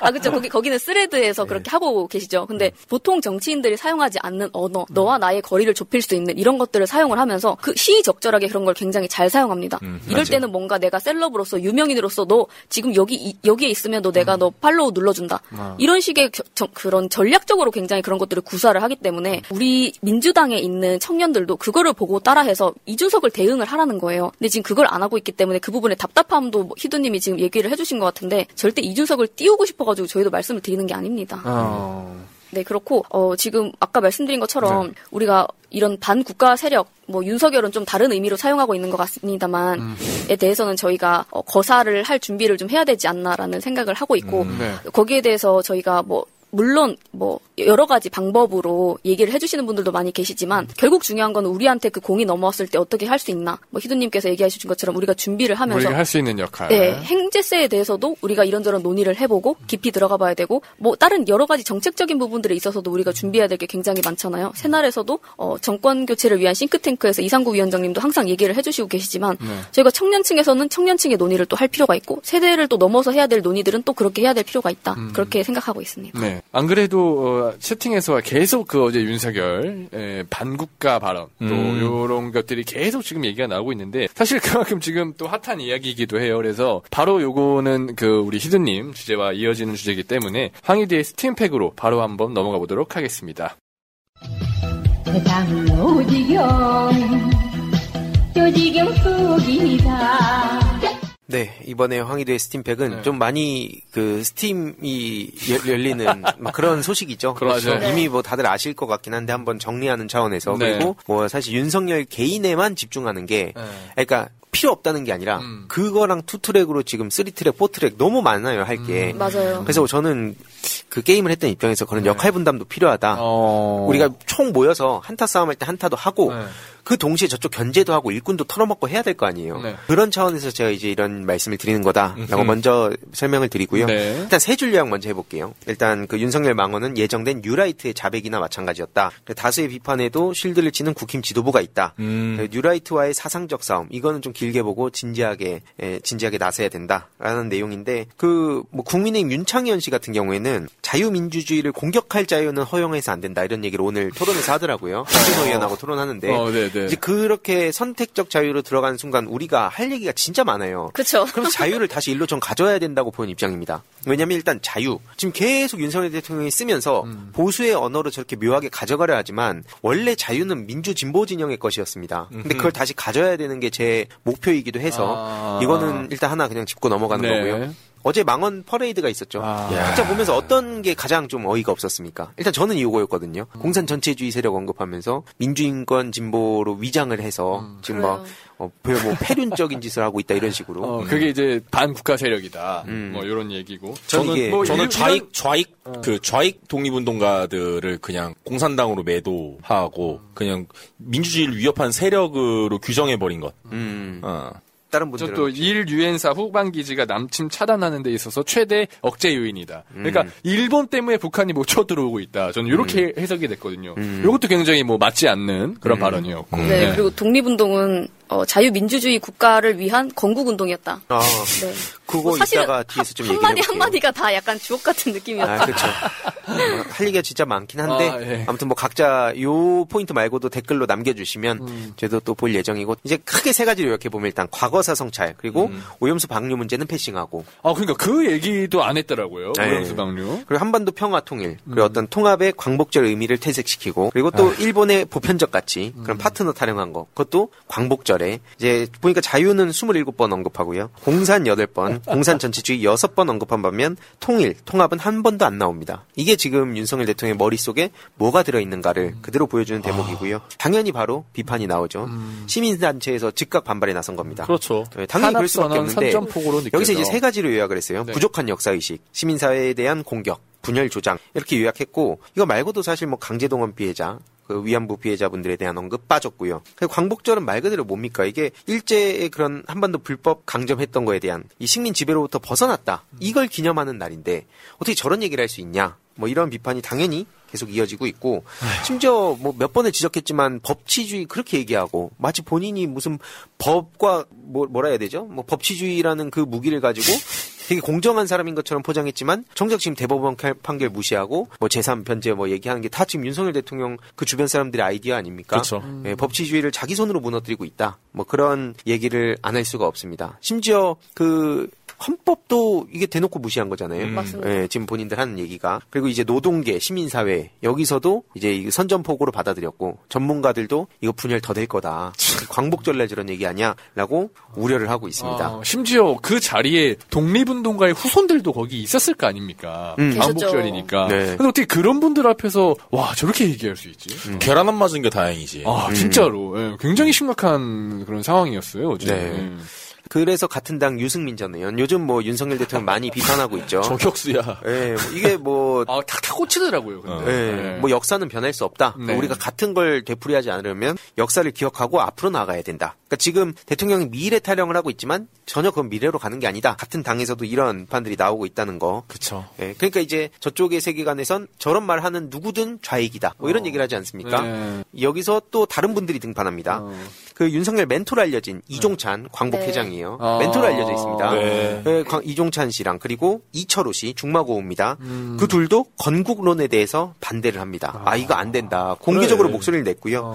이게 결국엔 다 뉴라이트랑 연결이 되는 겁니다. 네. 이 뉴라이트에 대해서는 뒷부분에 조금 더 말씀을 드릴 예정이고요. 네. 이게 저- 단순히 정치적으로 생각이 다르다라고 봐서는 안 되는 게 제가 뭐 시간 관계상 이걸 다 아. 일- 읽을 수 없을 정도로 되게 구역질나는 내용들이 많아요. 뭐 안중근, 김구는 뭐야. 테러리스트다. 그 일본 입장에선 해충 아니냐. 뭐 이런 얘기도 하고 유관순은 뭐 여자 깡패 뭐뭐 이런 얘기도 있네. 네. 그리고 뭐 식민지 근대화론. 네. 그러니까 일본 도움으로 한국이 근대화됐다. 오히려 감사해야 된다. 아. 뭐 일본에서 독도를 자기 거라 주장할 법적 그 그런 근거가 있다는 식으로도 얘기하고요. 뭐 위안부 할머니 이, 비난. 이 멘트들이 지금 뉴라이트의 주장들인가요? 네, 뉴라이트의 주장들입니다. 아, 미친 새끼들이야. 그래서 이게 와. 끔찍하단 말밖에 안 나옵니다. 결국에 제가 드리고 싶은 말씀은 이게 무관심이 답이 아, 니다 너무 이 얘기를 네. 너무 하고 싶은 거예요. 이게 내가 보기 싫은 거랑 혹은 그리고 시민들한테 이걸 다 보라고 할 수는 없죠. 5천만 국민한테 이거 다 보고 기억해야 됩니다. 이렇게 할 수는 없어요. 다만 정치인들은 이게 현실적으로 벌어졌으면 아 나도 보기 싫으니까 혹은 저런 걸 왜 봐? 하고 무시하고 넘겨서 안 된다는 거죠. 아까 뭐 앞에 기후 얘기도 나왔지만 아 난 기후 모르겠고 내 주변에 뭐 사람들 정치하는 사람들 별 얘기 없던데 저 뭐 MZ 얼마나 된다고 뭐 호들갑이야 이러면 자기가 도태되는 거고 결국 그게 누군가가 또 다른 사람들이 그걸 정치적으로 이용하면 거기에 끌려가게 됩니다. 우리 선제적으로 이거 어떻게 대응할 것인가? 대통령도 지금 선제 타격 얘기하고 있는데 어, 우리도 지금 이거 선제적으로 대응해야 되지 않겠습니까? 왜 무관심이 답이 아니냐? 이건 무슨 사진이죠? 이게 뭐냐면 이게 엄청나게 많이 얽혀 있는 건데 간단히 네. 말씀드리면 네. 이 뉴라이트가 어떤 식으로 얽혀 있는가? 이게 보면 관변 단체부터 협력 단체, 교류 단체, 심지어 언론 죄다 얽혀 있다는 게 여기 이제 나와 있는 거고요. 아. 그들의 전성기, 이 시작 전부터 뭐 이, 런 전성기들이 대부분 다 이명박을 중심으로 해서 맞습니다. 시작이 됩니다. 아, 이명박을 이명박. 지지하면서 MB. 뉴라이트 전국 연합이 본격적으로 힘을 딱 모으고 어, 활동을 예, 시작하고 또 나오는 게 MB예요. 이게 그때 확 떠올랐지. 뉴라이트. 예, 뉴라이트가 그때 딱 힘을 받았고 여기에 우리가 보통 뭐 박근혜 씨도 사실 빠질 수가 없고요. 여기에 뭐 안병직, 신지호, 유인촌 최근에 다시 돌아오고 아, 있죠. 다시. 나경원, 어. 나경원 최근에 건국절 그 오늘도 보니까 옹호하고 있더라고요. 이 뉴라이트의 아. 그 세계관 이게 우리가 꼴 보기 싫다 그래도 지금 말씀드린 인물들 다 어디 한 자리 하고 사회에 영향을 엄청 끼치는 사람들입니다. 음. 이거 말고도 우리가 잘 모르는 사람 제가 굳이 가져오지도 않았어요. 근데 그들도 다 어디선가 뭐 하고 있는 막 교수들이고 그치. 박사들이고 중요한 자리 있다. 제자들 키우고 있고 그러니까 주요 보직에서 그렇죠. 그런 현실이기 때문에 심지어 지금 뭐 보면 뭐 이동관이라든지 이런 세계관을 공유 안 하는 사람들이 데, 데려다 쓰겠습니까? 그러니까 이 정도로 지금 어, 막 나가고 있는 게 현실이다. 뉴라이트의 예전에 그 당장 지금 뭐 채팅으로도 올라오지만 윤석열 대통령의 부친도 뭐 이제 문부성 음. 장학생 얘기도 있고요. 뭐더 얘기하진 않겠습니다. 굳이 뭐 지금 제가 뭐뭐 그뭐 팩트잖아요. 네, 팩트 그냥. 얘기하는 네, 거고 네, 네. 그 뉴라이트에서 시국 선언문을 예전에 하는데 어떤 게 다섯 가지 핵심 내용이 있습니다. 네. 북핵 폐기 위한 모든 수단을 동원하겠다. 음. 그 둘째로 햇볕 정책 반대한다. 셋째로 금강산 관광 그리고 음. 개성공단 반대한다. 넷째로 전시 작전 통제권 반환을 반, 전환을 반대한다. 마지막으로 친북 좌파 척 결. 이게 그 뉴라이트의 시국 선언문 내용입니다. 그게 시국 선언이야? 네, 이 다섯 가지 내용 하나 하나 떼서 보면 그들이 그걸 그대로 실천하고 있죠. 네. 대통령을 먹고 정부 여기저기 보직 가가지고 음. 요거에 집중하고 있는 겁니다. 한마디로 저들의 이 큰 틀에서는 이 다섯 가지 전선에서 자기네들은 엄청난 뭐라 해야 되죠 물량을 쏟아 붓는다는 거고 이거 말고도 사실 너무 많죠. 그딴 시국선에 통용된다는 것 자체가 너무다. 그쵸. 아니 햇볕 정책 싫고 뭐 개성공단 싫고 하면은 전쟁하자는 거 아니야. 근데 전자권은 왜안 가져와? 왜냐면 미국 형님, 미국 형님이 쏴줄 거니까. 그러니까 바보, 이 너무 바보 같고 멍청한 거잖아. 네. 그쵸. 저게 무슨 자유가 있고 민주가 있고 주권이 있어. 우리 형님들이 뭐 지켜준다 뭐 이런 세계관 같은데 아, 그렇죠. 웃긴 거죠.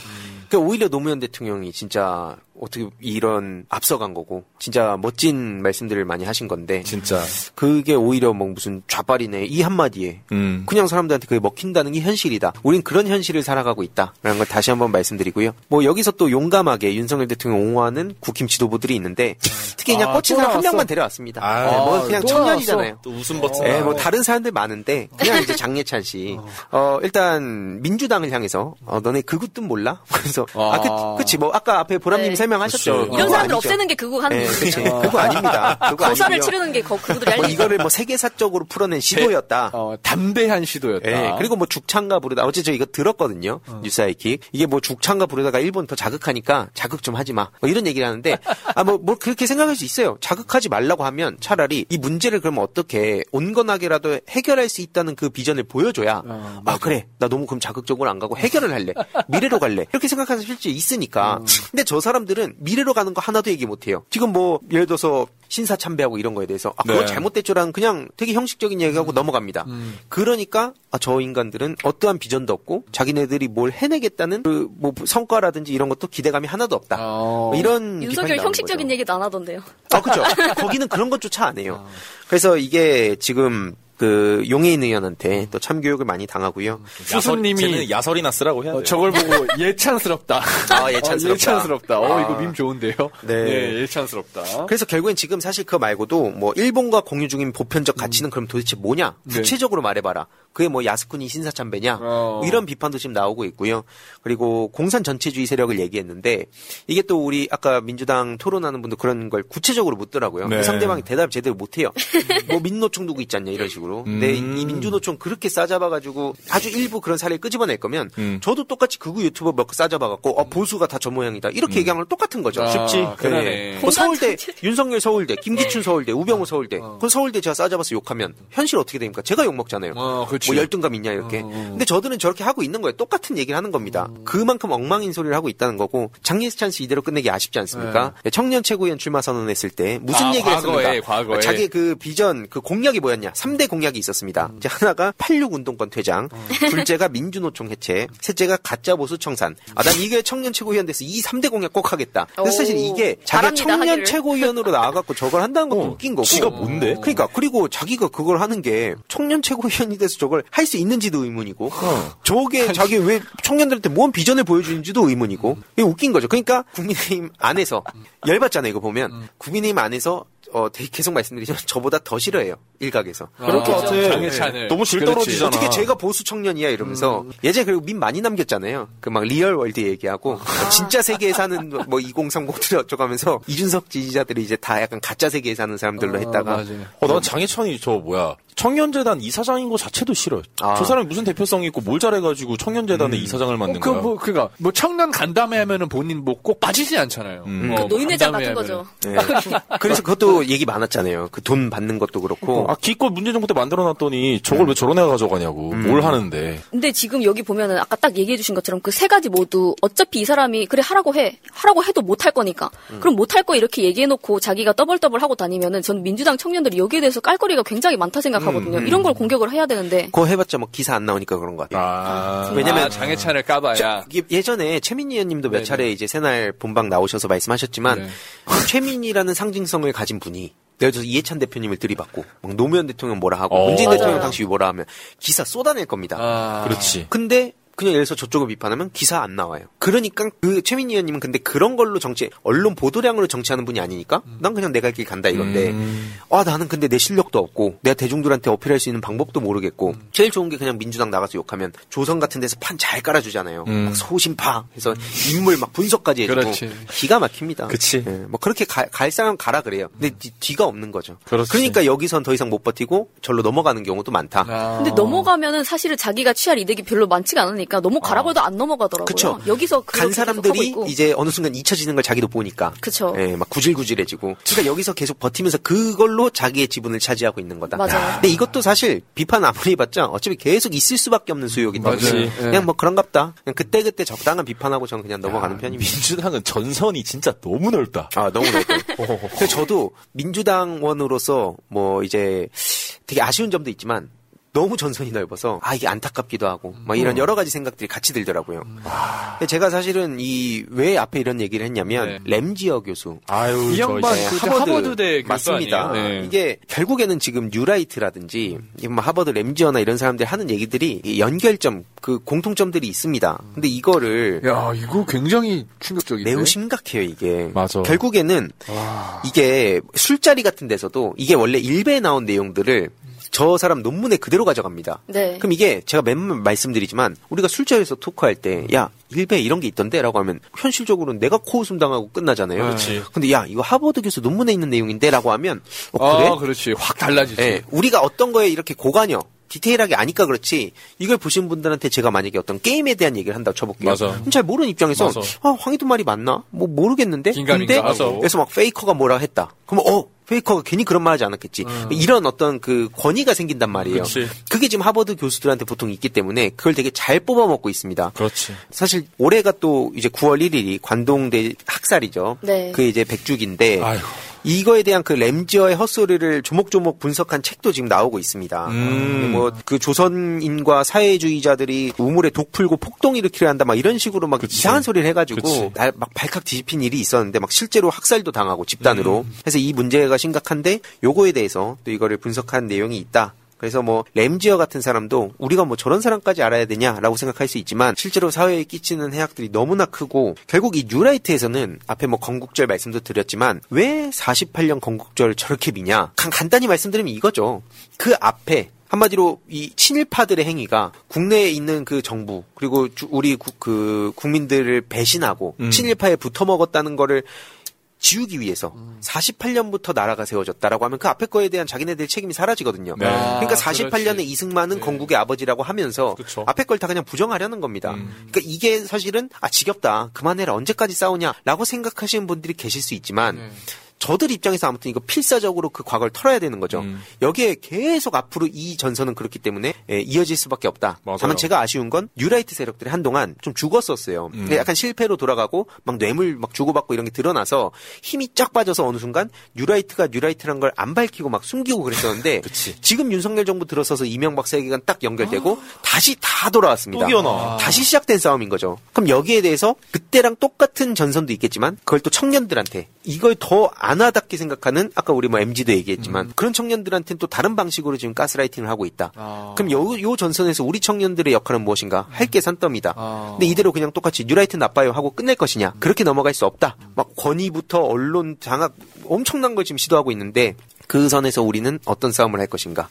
예, 이거에 대해서 사실 토론을 해야 되는데 토론할 자리도 없고요. 뭐 그러게. 관심도 별로 없고. 근데 그러니까 어쨌든 중요하게 저희는 생각을 안 하는 것 같아요. 아. 그쵸. 예. 아니, 어제 강화문 지나가는데 네. 거기 이제 또 저기 뭐냐 태극기 집회처럼 하고 있더라고요. 그래서 봤더니 거기 정- 항상 하잖아요. 저 네. 어제 이제 8.15잖아. 네. 근데 자기들은 건국 기념일이래 그게. 네. 그래서 건국 기념일 행사를 하면서 정강훈이 연설을 하고 있더라고요. 거기 몇만 명은 있더라고 네. 할아버지들. 근데 그 몇만 명 중에 생각보다 젊은 사람들이 진짜 많았어요. 어. 생각보다 젊은 사람들 많아. 네. 근데 이게 어, 새날에서도 한번 이 관동 대학살 10, 100주기를 맞아서 문화예술인들이 이제 그 작품을 만들어서 전시를 하는 거에 대해서도 한번 그 민족문제연구소 방송에서 얘기를 해주신 적도 있거든요. 근데 이게 문화예술로 그렇게 들어가는 방향이 또 있을 것이고 실제로 이 대한 우파라던가 세계적으로도 나오고 있는 이 우파 포퓰리즘에 대한 이런 세력들이 나오는 방식이 어떻게 나오냐면 보수적으로 접근하지 않습니다. 굉장히 새로운 방식으로 젊은 사람들한테 접근을 다 하고 있거든요. 음. 그래서 이 부분이 굉장히 위험한 부분이고 맞아, 맞아. 어르신들이 어 이거 왜 이렇게 잘못된 걸 몰라? 라고 하시기 전에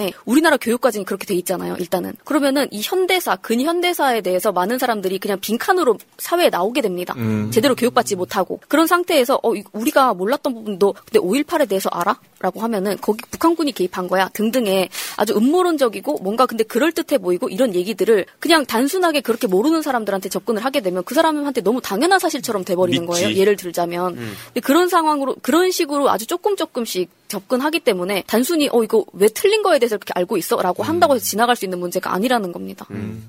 우리가 아는 쟤네 나빠요랑 일반 저관여층이나 무관심층이 아는 혹은 민주당이나 이런 역사를 싫어하는 사람들 이걸 세분화해가지고 우리가 대응을 해야 되는데 맞아요. 이거를 그냥 우리가 어 쟤네 나쁘잖아 욕만 하면 어쨌든 표를 받을 수 있으니까 그러니까 못 벗어나는 겁니다. 그래서 이게 민주당을 바꾸고 비판하고 하는 것도 중요하지만 우리도 적어도 그리고 우리 좀 젊은 사람들은 정치를 하겠다면 새로운 정치 자기들도 얘기하잖아요. 뭐 그러면서 제3의 권력으로 붙는 사람도 있고 민주당 막 586이네 뭐네 나가라고 욕하고 그럼 본인들은 새로운 시대에 어떤 새로운 아젠다를 갖고 싸울 것이냐 새로운 무기를 쥐어줄 것이냐 이걸 논의해야죠. 그냥 자꾸 86 욕만 하니까 그래서 공감을 못 하는 겁니다 제가. 아 진짜 어디 논의 자리 없어요? 논의 좀 하고 싶어 그런 거죠. 아까 기후 얘기도 그렇고, 음, 그렇죠. 자리가 아까 그런. 행데스 얘기라든지 사실 이거 우리 되게 많이 논의해야 되는 건데 논의의 자리가 어딘지를 모르겠어.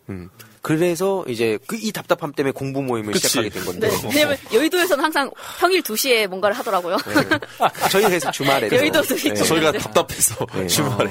저희는 주말 2시 청년이. 음. 아무튼 그렇습니다. 네, 뭐 오늘 준비한 주제는 다 말씀하신 건가요? 네네네. 네. 자, 여러분들 시간이 아, 다 됐습니다. 예. 원래 사실은 마지막에 정재우의 노가리 타임이 원래는 살짝 있었거든요. 그러니까 한뭐 10분 정도는 보통 시간을 남겨준다던가. 근데 어. 이제 주제가 어 조금 이제 좀 많이 다뤄야 될 내용이 많다. 네. 그럼 보통 한 5분이나 뭐 7분, 3분 정도는 남겨서 보통은 줬었는데 이제는 그냥 시간이 오버가 돼버리네요. 방송을 끝내야 될 것 같습니다. 예. 어. 그래도 좀 아쉬우니까 네. 잠깐 시청자분들과 제가 제이 개인 어떤 이 진행자의 권한으로 음. 잠깐 소통하고 마무리할게요. 어. 예. 수구레님이 이 말씀 계속 해주셨었어요. 이재명을 지키자. 지지자라면 누구든 나와주십시오. 우리가 지킵시다. 8월 17일 목요일 9시 서초동 중앙지검 앞 총집결합시다. 뭐 이런 내일 그 또 재판 관련된 아. 그 내용 계속 해주셨고 또 8월 22일 화요일에는 이화영 그 부지사 공판이 있다고 합니다. 아무튼 이걸 계속 올려주시길래 또 한 번 더 언급해드려야 되지 않을까. 그 1특검 사국조 이것도 되게 중요하다. 아, 1특검 사국조. 네, 예. 중요합니다. 어. 네, 거기에 우리가 힘을 많이 또 실어드려야죠. 네, 좋습니다. 할 거 많구나 정말. 분뇨의 질주님 슈퍼챗도 보내주시면서 보라님 이쁘다. 뭐 보람님 말씀하신 것 같아요. 것 같은데 요즘 보람님 예쁘다는 얘기가 굉장히 많이 올라오네요. 저희 채팅. 가족들이 좀 열심히 하고 계세요. 근데 이분은 보라님 얘기한 거 아니에요? 어. 다른 분 얘기한 아, 거. 보라님. 다른 분일 리가 아, 다른 없어요. 분인가? 왜냐면 저희 보라님. 가족이기 때문에. 보라님. 네. 엄격하네.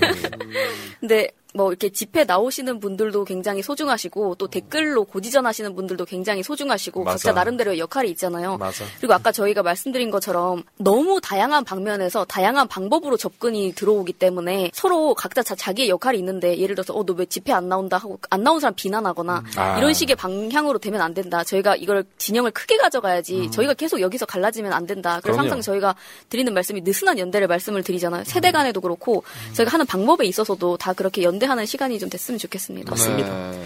요즘 공부하고 있는데 공부한다는 거에 그런 댓글 달리더라고요. 뭐라고? 한가하고 지금 이럴 때냐고. 네, 그러니까 그, 그건 이제 이, 이 방법대로 싸우고 있는 건데 열심히 싸우고 있는 건데 그렇게 말씀을 하는 분들이 아니 계시죠. 근데 진짜 막 이런 댓글은 진짜 안 남겼으면 좋겠어요. 아니, 그 저희가 항상 얘기하지만 차, 뭐 시국이 시국인데 너희는 왜 웃으면서 방송하냐? 그러니까. 이거 빠지지 않잖아. 이거. 그러니까. 그리고 남들 집회 나가는데 너네는 그 스튜디오 안에서 뭐 하냐? 아. 이런 댓글은 아무 뭐 의미도 없고 뭐 각자의 어. 역할이 있는 거죠. 뭐 황희도 정치해라 뭐 이런 거 있잖아요. 음. 어, 참- 그런 분들 뭐 이렇게 남기시는 어. 것도 자유고 삭제하는 어. 아니, 것도 그렇죠. 자유니까요. 아니, 저희 자- 뭐 예, 아니 그런 댓글 보면 아 진짜 예, 진짜 힘이 빠지니까 여러분들 진짜 그런 댓글은 좀 지양해 음. 주시길 바라고요. 원래 그거 하- 지향해달라면 그것만 해요, 원래. 코끼리. 그것처럼. 네. 아, 맞- 아, 네. 맞네. 어. 와, 분노의 질주님 또 와. 슈퍼챗 보내주시면서 업데이트 와. 흥해리. 아이고. 흥혜리는 뭐죠? 이게 흥하리. 뭐. 사람 이름인가요? 흥해라. 네. 어. 업데이트 아, 흥해리. 왜냐면 아유, 보내주신 그대로 읽는 겁니다. 네. 아, 좋아요. 흥혜리 보내주신 업데이트 했다는 그대로 소식인 읽- 것 같아요. 아, 그렇지. 네, 흥혜리. 아, 오늘 분노의 질주님, 어, 네. 예. 질주하시네요. 그러니까 질주하시네, 오늘. 어, 슈퍼챗 오늘. 좋습니다. 아, 이 흥혜리 어디 있는 거예요? 흥혜리. 아, 한 잔 드셨다고. 아, 아, 진짜. 진짜. 한 잔 드신 거. 아, 감사합니다, 진짜. 음. 끝내려는데 못 끝낸 거야. 그러게. 이게 또 약간 슈퍼챗 맛을 보신 것 같은데요, 재훈님께서. 어, 예. 아니 그게 아니라 진짜 오늘- 아니 왜냐면 시청자분들이랑 좀 소통하고 끝내자는 게 제 또이 이 방송 음. 철학이기 네, 때문에 오랜만이니까. 아, 오랜만이기도 하고 아니 시간을 안 남겨준다니까 이제는 왜냐면 어. 세 명이서 해봐도 할 말이 없는 너무 많은 걸 아니 저희가 그러니까 알아버려가지고. 원래는 노가리 타임 5분 10분 줘서 시청자분들이랑 얘기도 하고 아, 했는데 맞아, 어, 맞아. 뭐 시- 알람이 타이머가 울려버려 이제 아, 죄송해요. 저희가 기후, 어. 뭐, 횡재, 뉴라이트 쓸데없는 얘기 하느라고 음. 너무 길어졌네요. 네, 아, 노가리 죄송합니다. 털어야 아니, 되는데. 네, 노가리 중요한데. 죄송합니다. 아니 아니 네. 그 중요한 얘기라서 저도 예, 존중한 겁니다. 아, 예, 같이 얘기한 거잖아요. 네. 예. 어, 그렇습니다. 해웅님 축하드려요. 저 월급 올랐습니다. 오. 저도 쏠 테니 기대해 주세요. 예. 기도인데 어, 기대해 달라고요. 어. 기도해 달라고요. 아, 기도해. 예, 기도해 달라는 건데 기도해주세요. 기대를 해 달라면. 예, 예. 예, 아, 기도하겠습니다. 음, 아, 월급 오르면 쏜다고? 아, 저 네. 오- 올랐다는 줄 알고, 예. 아무튼, 오르시길 바랍니다. 예. 네, 아, 예, 기도해. 저희 무슨 소통을 하겠다는 거예요, 진행자? 자기 기도해- 멋대로 그냥 이걸. 아니, 아니. 기도해드리겠습니다. 예, 제가 꼭 기도해드리겠습니다. 아무튼, 자, 오늘 방송은 진짜 여기서 마무리 하도록 하고요. 오케이. 자, 이번 주 방송도 재밌었다면 여러분들 채팅창에 1번을 남겨주시길 바라고요. 저희는 다시 찾아뵙도록 하겠습니다. 이번 주도 업데이트 고맙습니다. 고맙습니다. 이게 나라냐 이게 나라냐? 우리는 끝까지 간다. 촛불이 이긴다.